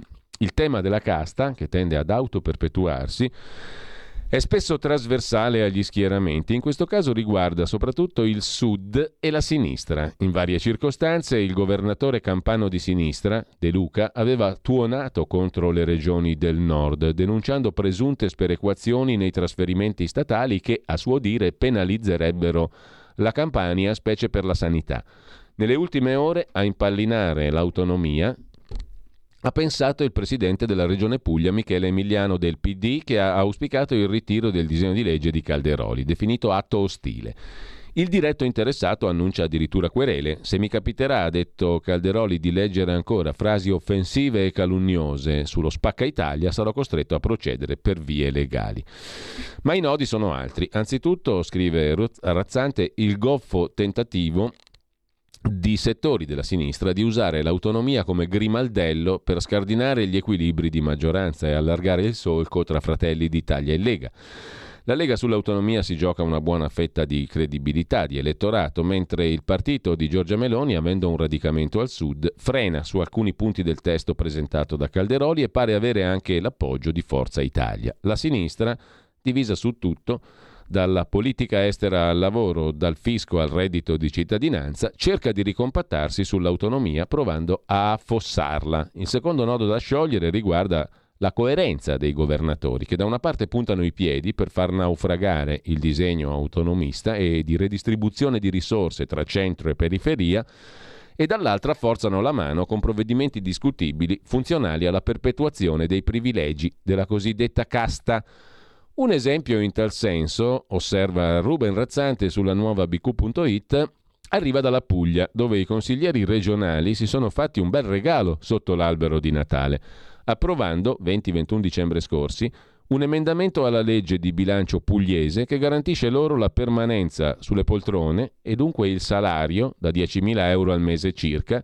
nel caso in cui la legislatura regionale dovesse interrompersi prima della fine naturale prevista nel 2025. Dieci mesi e dieci stipendi in più anche se l'attuale governatore dovesse dimettersi, magari l'anno prossimo per candidarsi alle europee o per altri ruoli. La nuova legge è stata approvata a scrutinio segreto da quasi tutti i consiglieri presenti in aula, che evidentemente non hanno ritenuto opportuno metterci la faccia e non hanno mostrato coraggio nell'ammettere agli occhi dei cittadini di volersi assicurare quell'autostipendio prolungando artificialmente la durata della legislatura in caso di scioglimento anticipato dell'Assemblea regionale, anche a seguito di dimissioni del presidente Michele Emiliano. Questa decisione, altamente impopolare e offensiva nei riguardi dei cittadini pugliesi, potrebbe avere un movente tutto interno alla sinistra, perché rischierebbe di danneggiare Antonio De Caro, attuale sindaco di Bari, considerato il successore in regione di Emiliano. Il suo mandato alla guida di Bari scadrà a maggio del 24, un anno prima delle nuove elezioni per la regione Puglia. Qualora però anche Emiliano decidesse di lasciare la sua carica in quel periodo, non ci sarebbero normali elezioni, che De Caro auspica, ma la prosecuzione per altri sette mesi più tre di campagna elettorale dell'attuale consigliatura, con presidente reggente.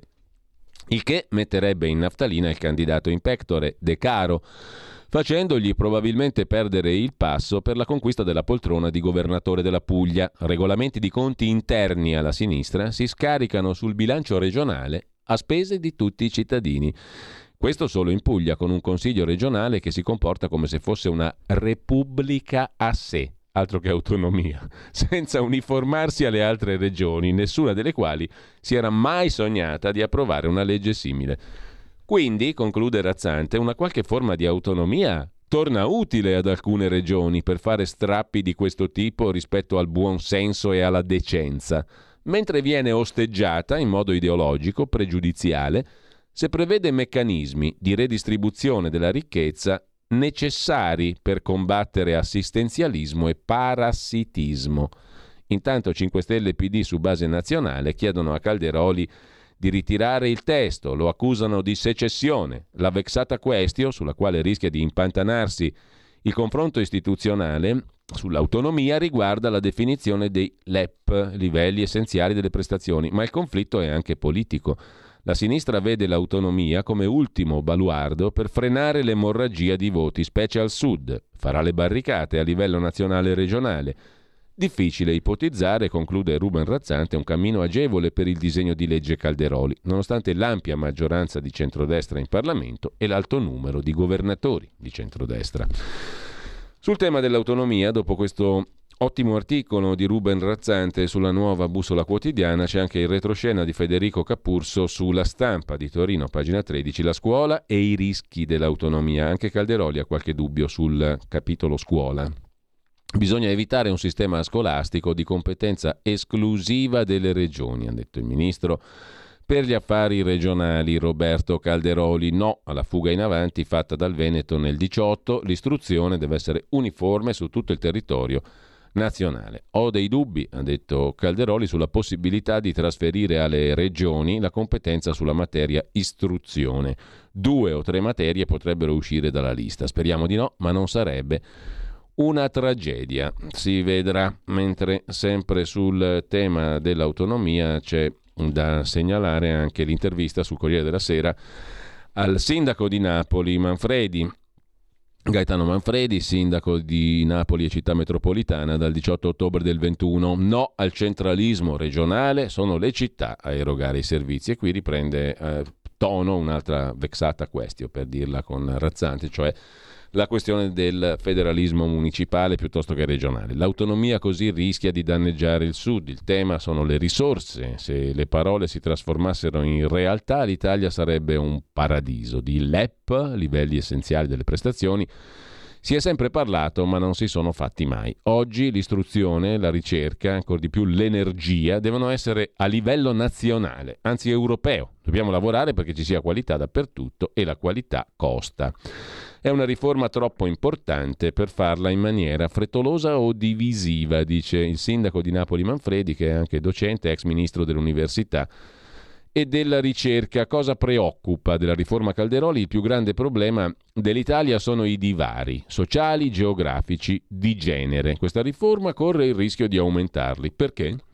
Oggi la spesa per le prestazioni sociali o per la scuola è nettamente più bassa a Napoli e in tutto il sud perché il gettito fiscale è minore. In questi settori a Milano la spesa può arrivare anche al doppio. Ragionare in termini di spesa storica senza un meccanismo di perequazione aumenta il problema.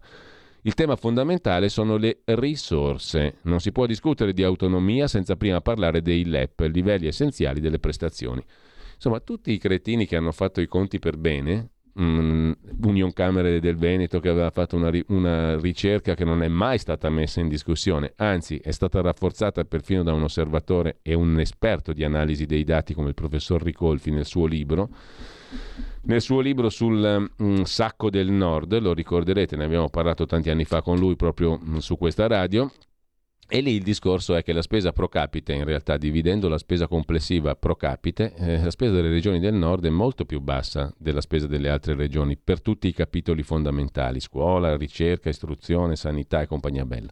C'è poco da fare, eh, i calcoli sono calcoli, i numeri non li puoi falsificare, i numeri sono numeri. Mm? Allora, vogliamo affrontarla sta roba in maniera esplicita, chiara e netta o no? E il problema non è solo tanto ne, eh, anche nella quantità, ma anche nella qualità della spesa, oltretutto, hm? tra le altre cose.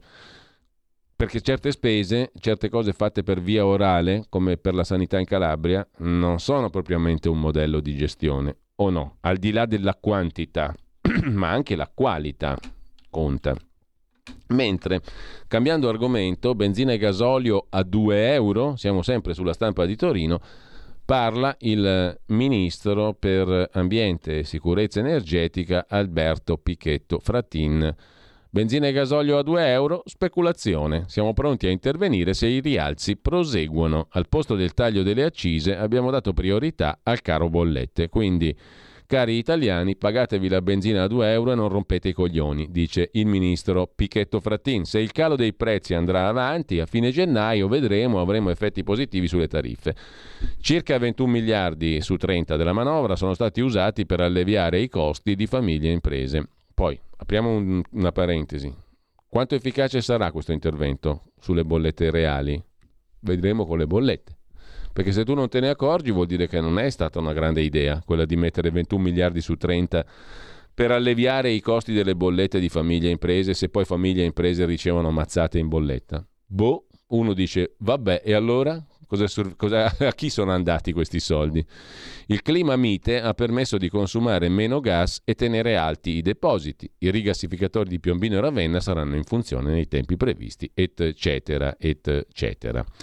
Intanto il prezzo dei carburanti sopra i 2 euro oggi è solo speculazione, dice il ministro dell'ambiente. Quindi quando tu vai a far benzina, adesso usciamo di qua, andiamo a far benzina, dici al, al, al benzinaio, a, al, al, distributore, ti rifiuti di pagare 2 euro perché quella è speculazione. Vediamo se ti mettono la benzina lo stesso dentro a, all'automobile, oppure no.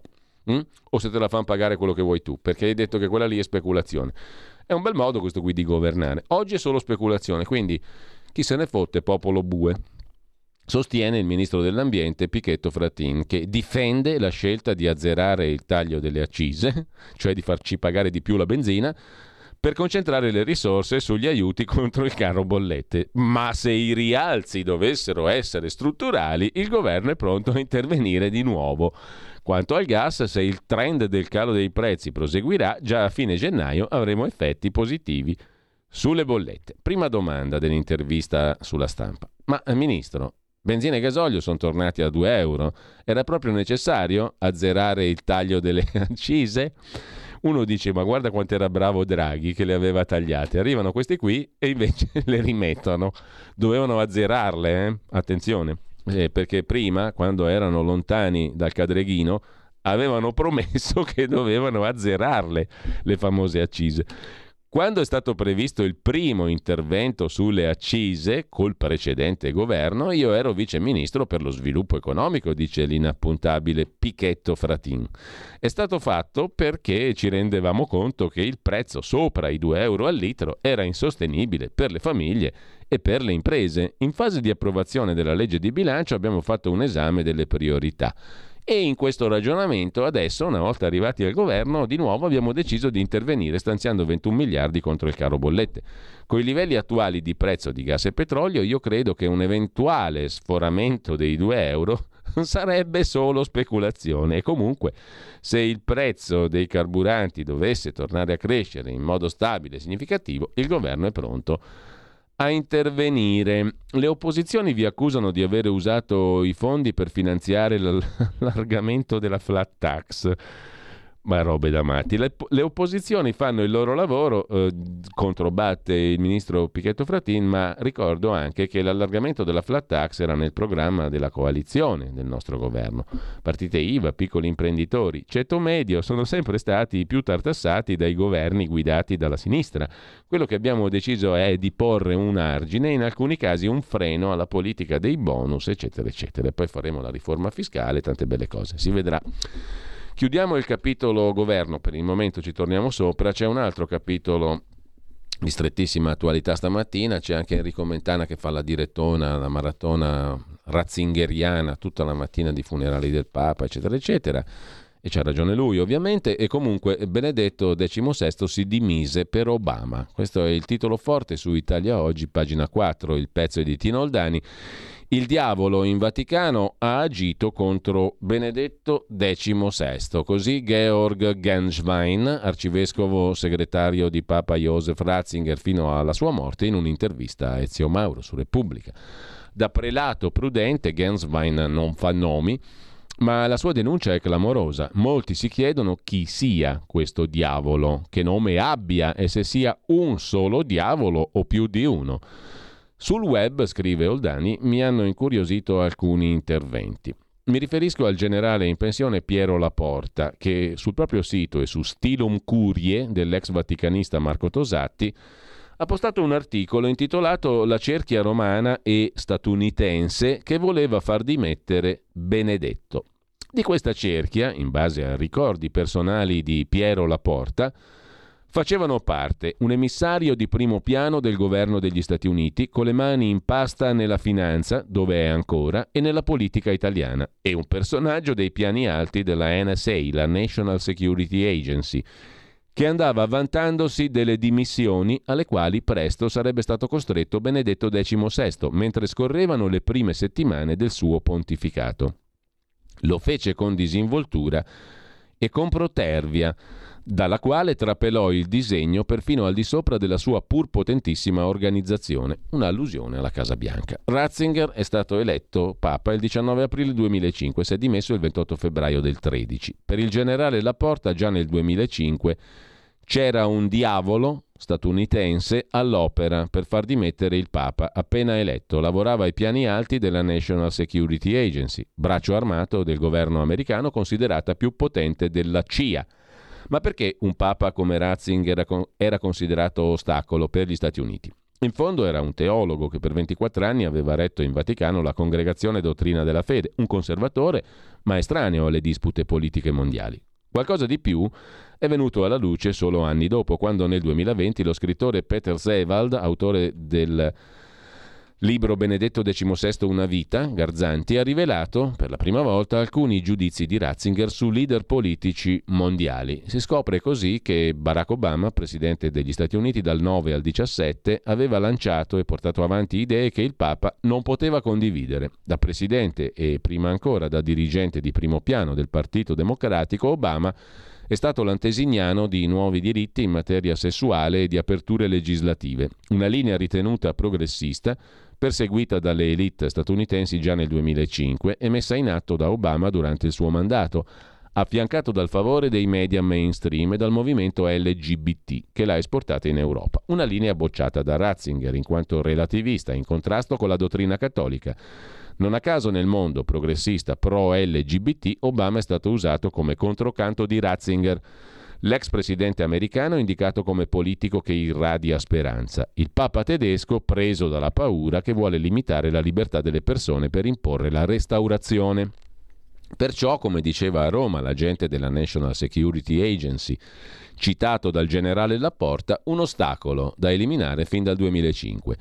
Le dimissioni di Ratzinger però arrivano ben otto anni dopo, 28 febbraio 2013. Il Papa le giustificò con gli affaticamenti della vecchiaia. In molti rimase il dubbio che la causa fosse un'altra, non detta, ipotesi che trovò conferma in un articolo del sito belga Media Press Info del 5 aprile 2015 in cui fu rivelato che nell'ambito del sistema di pagamento bancario SWIFT, che regola le transazioni di 10.500 banche nel mondo in 215 paesi, nei giorni che precedettero le dimissioni di Papa Benedetto nel febbraio 13, tutte le transazioni della Banca Vaticana IOR furono bloccate e senza aspettare l'elezione di Papa Bergoglio il sistema SWIFT è stato sbloccato subito dopo le dimissioni di Benedetto.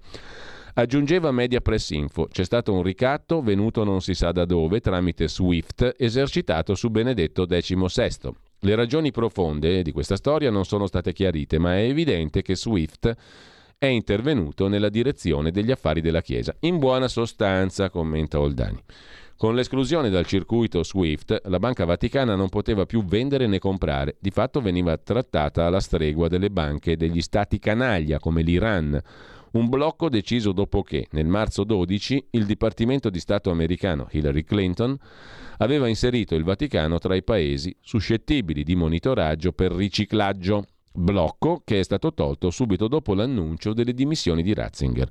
Che lo IOR e le finanze vaticane non fossero modello di trasparenza era noto a tutti, anche a Ratzinger, che di certo non condivideva i metodi, le spese, i lussi, gli sprechi. Metodi e sprechi venuti alla luce a seguito di due scandali Wikileaks 2012 e 15, il primo basato su documenti rubati dal cassetto di Ganswein che indagava per conto del Papa, il secondo su altri documenti sottratti alla commissione di inchiesta voluta da Papa Francesco subito dopo la sua elezione. Vicende opache, come raccontano i libri di Nuzzi e Fittipaldi, mai chiarite fino in fondo, nonostante un processo in Vaticano. Ora la testimonianza del generale Laporta sulla mano americana dietro le dimissioni di Ratzinger aggiunge un dettaglio in più, scrive Tino Oldani su Italia Oggi. Pensate un po' quello che volete. Chissà, mentre Benedetto XVI scrive padre Bernardo Cervellera, direttore di asianews.it su tempi.it, padre Benedetto XVI è il Papa che ha riconciliato la Chiesa in Cina, in un paese dominato dal materialismo Ratzinger ha proposto l'elemento spirituale come occasione di rinascita, ha unito la Chiesa cinese con la lettera del 2007 e ha aperto al dialogo col regime senza fare sconti sulle persecuzioni.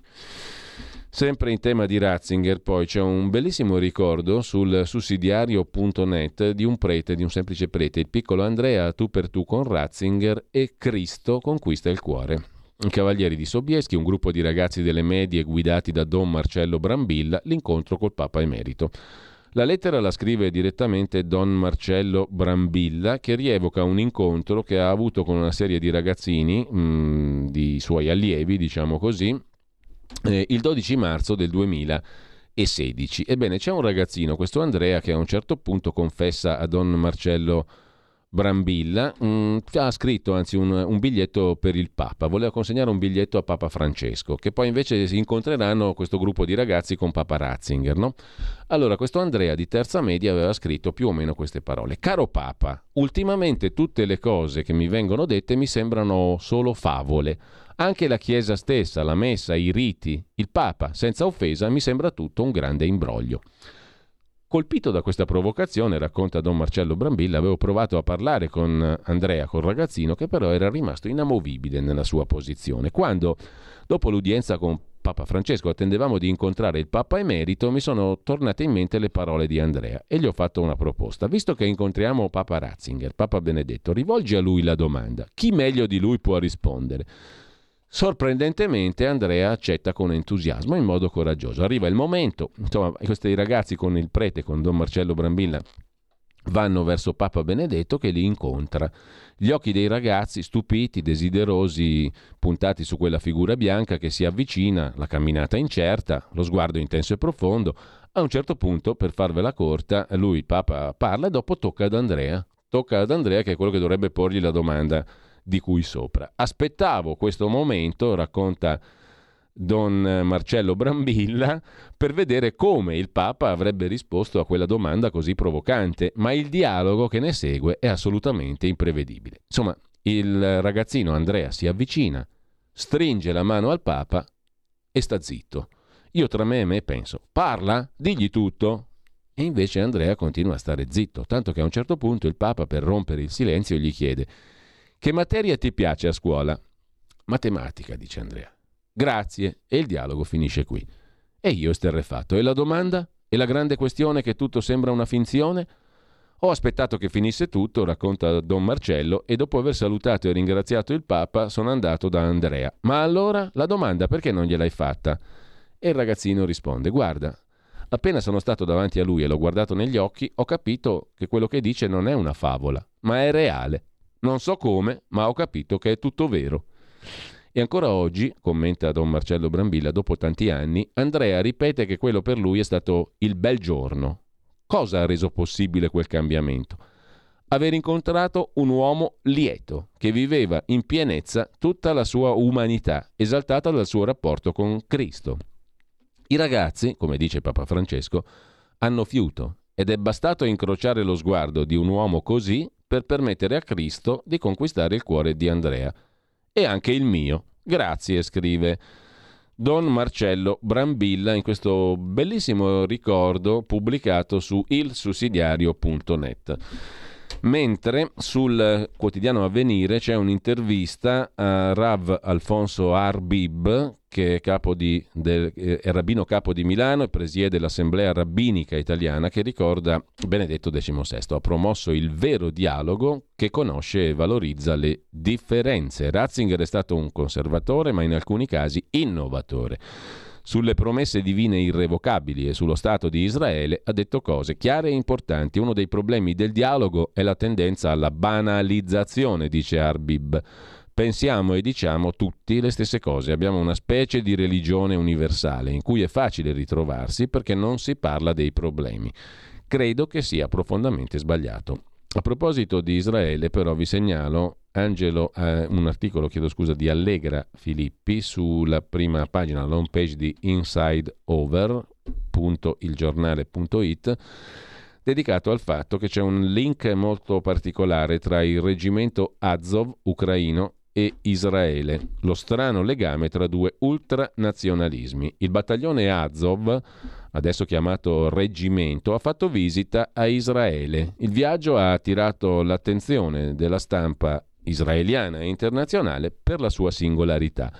Il reggimento ha un trascorso ideologico che ha radici nel neonazismo, ciò nonostante è stato accolto da autorità israeliane con entusiasmo. Singolare è stata anche la tappa in uno dei luoghi simbolo del nazionalismo sionista. Il viaggio è stato ricco di contraddizioni, colmo di significati contrastanti, vedendo contrapposti due nazionalismi diversi nelle radici storiche ma simili nelle intenzioni presenti. Così la mette in prima pagina in home page Inside Over.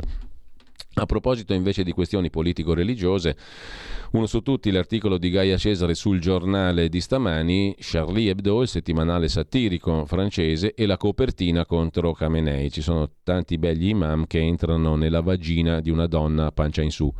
In copertina scoppia la crisi diplomatica tra Iran e Francia, convocato l'ambasciatore, ma il direttore di Charlie Hebdo dice la satira è la guida suprema della libertà. La cosa non è affatto nuova ed è naturalmente da dare per scontata, direi, in una mentalità liberale, che si possano fare copertine di tutti i generi, come si vuole di ciò che si vuole, perché questo è scontato, è elementare, è banale. Cambiando argomento, andando dai papi al papa laico, il papa laico della Repubblica Italiana è naturalmente il presidente della Repubblica, nel particolare incarnato in questa fase storica da Sergio Mattarella, il bipresidente. Anche lui come napolitano è bipresidente per la seconda volta, cioè capo dello Stato. La realtà di Mattarella è commentata da Musso su Atlantico Quotidiano. La realtà di Mattarella è questa qui. Siamo tornati allo statuto, insomma, quello del re Carlo Alberto. Chi non è d'accordo non fa parte della Repubblica. Fine della favola. Gretinismo, digitale, euro, pernacchia europea, PNRR, ecco la modernità ordinata da Bruxelles. Non è sbagliata la ricetta, è il paziente che non mostra responsabilità. Cosa ne pensa Giorgia Meloni? domanda in maniera ficcante Musso in home page su Atlantico Quotidiano. Adesso il discorso di fine anno del presidente Mattarella, secondo Musso, è riassumibile in una sola frase. La concretezza della realtà ha convocato ciascuno alla responsabilità, ha detto Mattarella. È da capire cosa egli intenda per realtà e responsabilità e a chi pertenga tale responsabilità. Insomma, la realtà è tutto ciò che è ortodosso, hm? l'economia digitale, l'ambiente modello Greta, l'euro, il PNRR. Chi non ci sta è colpa sua, non è la ricetta che è sbagliata, è il paziente che non si adegua, hai capito? Quello è il punto. Eh, ma particolarmente efficace l'articolo di Musso su Atlantico Quotidiano, mentre mh, mm, facciamo una piccola pausa, vediamo se riusciamo a collegarci. Eh, come? Il quotidiano di Sicilia no, eh, non lo leggiamo perché è uscito nell'edizione di ieri, però ve lo ricordiamo. Magari nel corso della giornata si aggiorna e quindi sul sito del quotidiano di Sicilia potete trovare la nuova prima pagina. Mm, e mm, pertanto ve lo ricordiamo perché comunque è un quotidiano libero e, abbast- e parecchio interessante nel suo, nel suo picco- piccolo e esteso nel senso di dimensioni, non certamente di focus intellettuale e giornalistico. Quotidiano di Sicilia è un bel giornale. Mentre ci fermiamo un attimo e vediamo un po' come prosegue, se riusciamo a collegarci anche per la consueta rubrica del giovedì con il direttore di Tempi, Emanuele Boffi.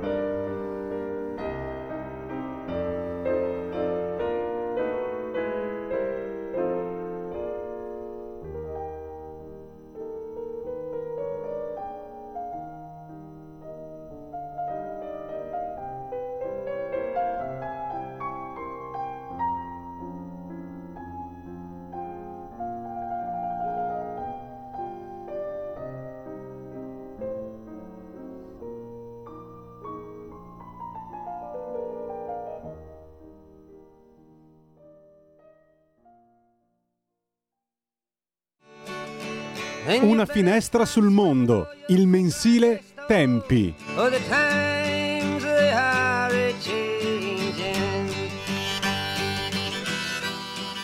E rieccoci qui con la nostra rubrica del giovedì, abbiamo appena finito di citarlo, tra l'altro il mensile Tempi nella sua versione online, tempi.it, e abbiamo appena finito di ascoltare e di celebrare anche non solo Chopin, ma Maurizio Pollini che lo interpreta in modo sublime, calendario musicale alla mano, il 5 gennaio del 42, nasce a Milano proprio oggi. Maurizio Pollini, uno dei più grandi pianisti di tutti i tempi. Io do il benvenuto, il buongiorno al direttore di Tempi, Emanuele Boffi, che ho il piacere ancora di avere con noi. Buongiorno Emanuele.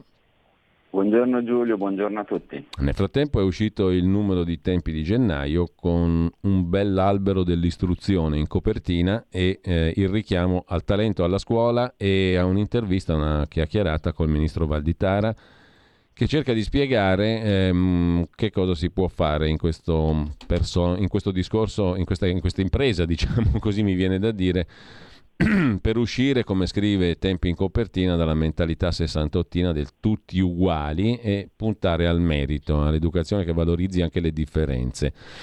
Una bella sfida, quella dell'istruzione, sulla quale mi viene da dire hanno fallito un po' tutti nel corso degli ultimi 20-30 anni, quantomeno, senza andare troppo indietro, no? Sì, sono d'accordo con te.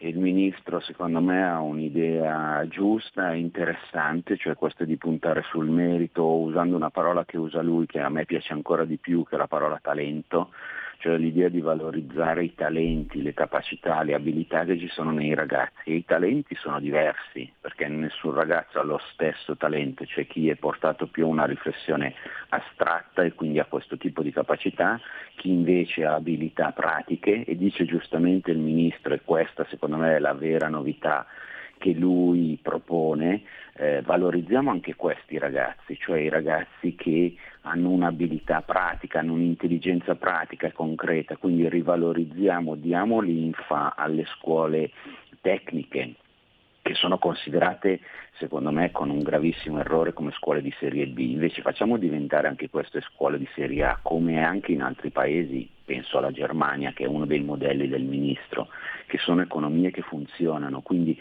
ridiamo dignità alle scuole eh, tecniche perché è lì che è il vero grimaldello e la vera leva che potrebbe far anche rinascere la nostra economia. Quindi secondo me il ministro Valditara ha veramente un'idea interessante che va seguita e dal mio punto di vista anche valorizzata.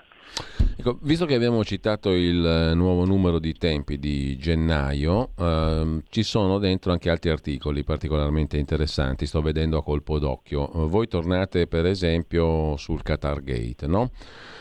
E mh, cercando di valutarlo in senso un po' più ampio, ma anche su una questione della quale abbiamo parlato settimana scorsa con uh, Antonia Arslan, con Shevon Schmarshall e con l'amico Vittorio Robiati Bendaude e con te naturalmente, ovvero la questione dell'Armenia e del Nagorno-Karabakh o Arzak come lo chiamano gli armeni c'è un pezzo di Renato Farina eh, questo mese che eh, si occupa delle ONG politicamente corrette che strozzano l'Armenia, mm, sequestrata da presunti ecologisti, in realtà longa manus del governo azero, appunto ecologisti azeri. E l'Italia fa finta di niente, no? Miope, in modo miope, denuncia Farina.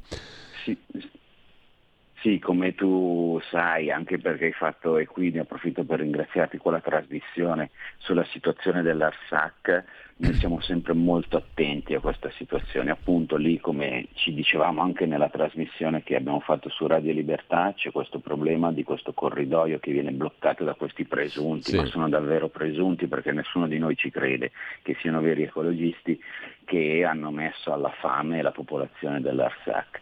Quindi noi, come nostro consueto, in ogni numero parliamo dell'Armenia, della situazione dell'Arsac e quindi ritorniamo su, su, questa vicenda, che ha anche questo lato che ci riguarda in prima persona, noi occidentali, del fatto che facciamo finta di non vedere, come ci siamo anche raccontati tante volte, mm. abbiamo interessi economici diciamo, eh, legati al gas con l'Azerbaigian e quindi non ci conviene dire ad alta voce denunciare questa situazione. Noi invece dal nostro punto di vista continuiamo a denunciare questa ipocrisia, questi interessi internazionali che non ci fanno invece raccontare la situazione reale di questa povera popolazione. Che come abbiamo detto più volte e ribadito anche nell'ultima trasmissione ha veramente molto a che fare con la nostra intima essenza, no? Ehm con tutti noi che siamo cresciuti in questa cultura cristiana, perché è stato il primo popolo uh, a ufficializzare il credo cristiano come identità di una nazione sostanzialmente, no? Esatto, esatto, esatto, sì, noi insistiamo molto su questo aspetto, soprattutto sperando di trovare orecchie attente anche nel nostro governo che sappiamo avere questo tipo di sensibilità. E, però come dicevamo sempre in trasmissione è una questione dire, civile che riguarda eh, che riguarda tutti, non soltanto i credenti, perché appunto lì comunque c'è un popolo che viene oppresso alla stessa maniera, se vogliamo, di quello ucraino, no? ma mentre per quello ucraino comunque c'è stata una mobilitazione internazionale, per i poveri armeni questa mobilitazione internazionale non c'è. Diciamo forse, Emanuele, per essere più corretti, che per di più è un popolo che a noi dovrebbe essere molto affine, Bravo, il che non sì, esclude sì, l'affinità esatto. con tutti i perseguitati e gli oppressi, no? evidentemente, esatto. perché i principi valgono per tutti. Però in questo caso ci sarebbe un ulteriore motivo di affinità, che però non sempre si traduce in un'azione concreta, tanto dal punto di vista giornalistico quanto dal punto di vista politico. Hm? E questa è una cosa abbastanza... colpisce abbastanza. Bene. Mentre l'altra vicenda, Qatargate, cos'è che c'è ancora? Ancora da indagare lì dentro, secondo te? Anche se la domanda che mettete in, in primo piano su tempi è abbastanza intrigante. Cos'è che fa davvero l'uomo ladro? Ma allora lì stamattina abbiamo un... letto Emanuele che per un no, diciamo, comunque per un rigetto di qualsiasi emendamento o iniziativa in sede parlamentare europea contro il Marocco, per esempio, venivano giù 50.000 euro. A me mi sembra uno sproposito, però sarà così, non lo so. Che dici?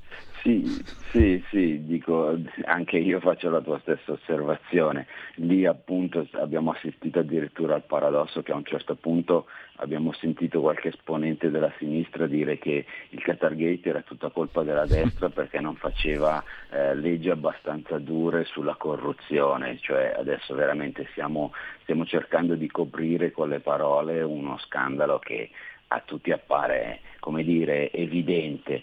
Adesso aspettiamo a vedere diciamo, i dettagli, però certamente la sinistra dovrebbe perlomeno togliersi le fette di salame dagli occhi e guardare a quello che succede, perché la sua presunta eh, superiorità morale che secondo me non è mai esistita, ma diciamo che questo, questo scandalo la rivela diciamo così, nella, sua, nella, sua, essenza lampante, almeno ecco, dovrebbe fare un po' di autocritica. Non mi sembra che la stia facendo, mi sembra che stia tentando come tante altre volte di nasconderla o di parlare di singole mele marce ma vedremo.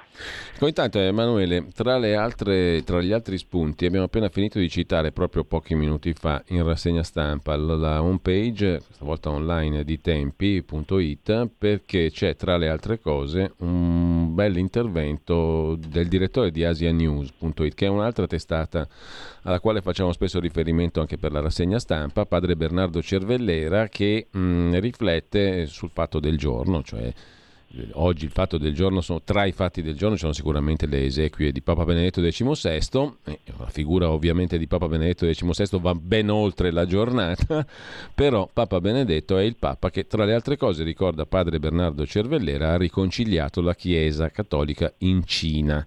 Mm? Mm, sì. proponendo l'elemento spirituale come perno di tutto il discorso un rapporto complicatissimo quello della Chiesa Cattolica con la Cina, come anche voi stessi avete benissimo documentato più volte su, su tempi. Eh, e mm, in che cosa sta allora, mm, Emanuele, la specificità dell'approccio di Papa Benedetto, così ben ricostruito peraltro da padre Bernardo Cervellera?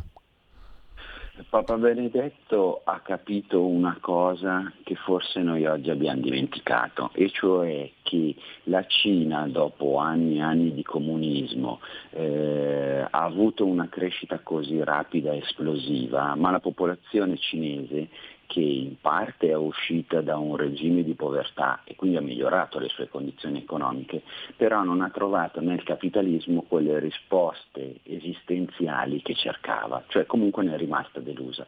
E Papa Benedetto ha capito prima e meglio di chiunque altro che la risposta a queste domande doveva avere dentro un elemento, diciamo così, di fede spirituale. E quindi è questo il passaggio che lui ha proposto a tutto il popolo cinese e quindi anche al regime, cioè aprite il vostro mondo a questo elemento spirituale, perché va sempre ricordato che il regime comunista aveva soppresso anche l'antica fede cinese. Questa è stata la proposta di Benedetto XVI alla Cina, quindi anche appunto di riconciliare le due chiese, la chiesa sotterranea e la chiesa ufficiale. Questa è la sfida che Benedetto ha lanciato alla Cina. una sfida che la Cina non ha accettato come sappiamo perché certo. poi si è arrivato sì a un accordo, no? una, questo accordo, questo strano accordo segreto che c'è ancora oggi, ma di fatto il regime continua a opprimere i cristiani, i cattolici. Con Papa Benedetto questo era chiaro, infatti, infatti Papa Benedetto oltre a tendere la mano non smetteva mai anche di denunciare queste oppressioni, queste persecuzioni. Oggi secondo me la Chiesa sta facendo un errore nei confronti della Cina perché sia un po' scostata rispetto mm. al solco tracciato da Benedetto XVI, cioè sulla parte diciamo, di denuncia delle persecuzioni, tace per non... Si viene a patti, insomma, in qualche modo. Sì, per non far arrabbiare il regime, ma questo è sbagliato perché poi il regime cinese è veramente un regime dittatoriale e quindi ne ha approfittato. Sostanzialmente in Cina la Chiesa è presentata come eh, sottomessa al regime no? e questo non serve soprattutto per i poveri cattolici che continuano a subire le persecuzioni e quindi si devono nascondere. Quindi quella breccia che era stata aperta da Benedetto XVI in realtà purtroppo dobbiamo ammettere si sta chiudendo e questo non è positivo. Bisogna, bisogna che il Vaticano, e secondo me il Vaticano se ne sono resi conto, facciano un po' più la voce grossa, se posso dirlo con un'espressione un po' popolare, no? cioè tenere aperto sempre la possibilità di un dialogo, ma al tempo stesso anche denunciare ciò che non va.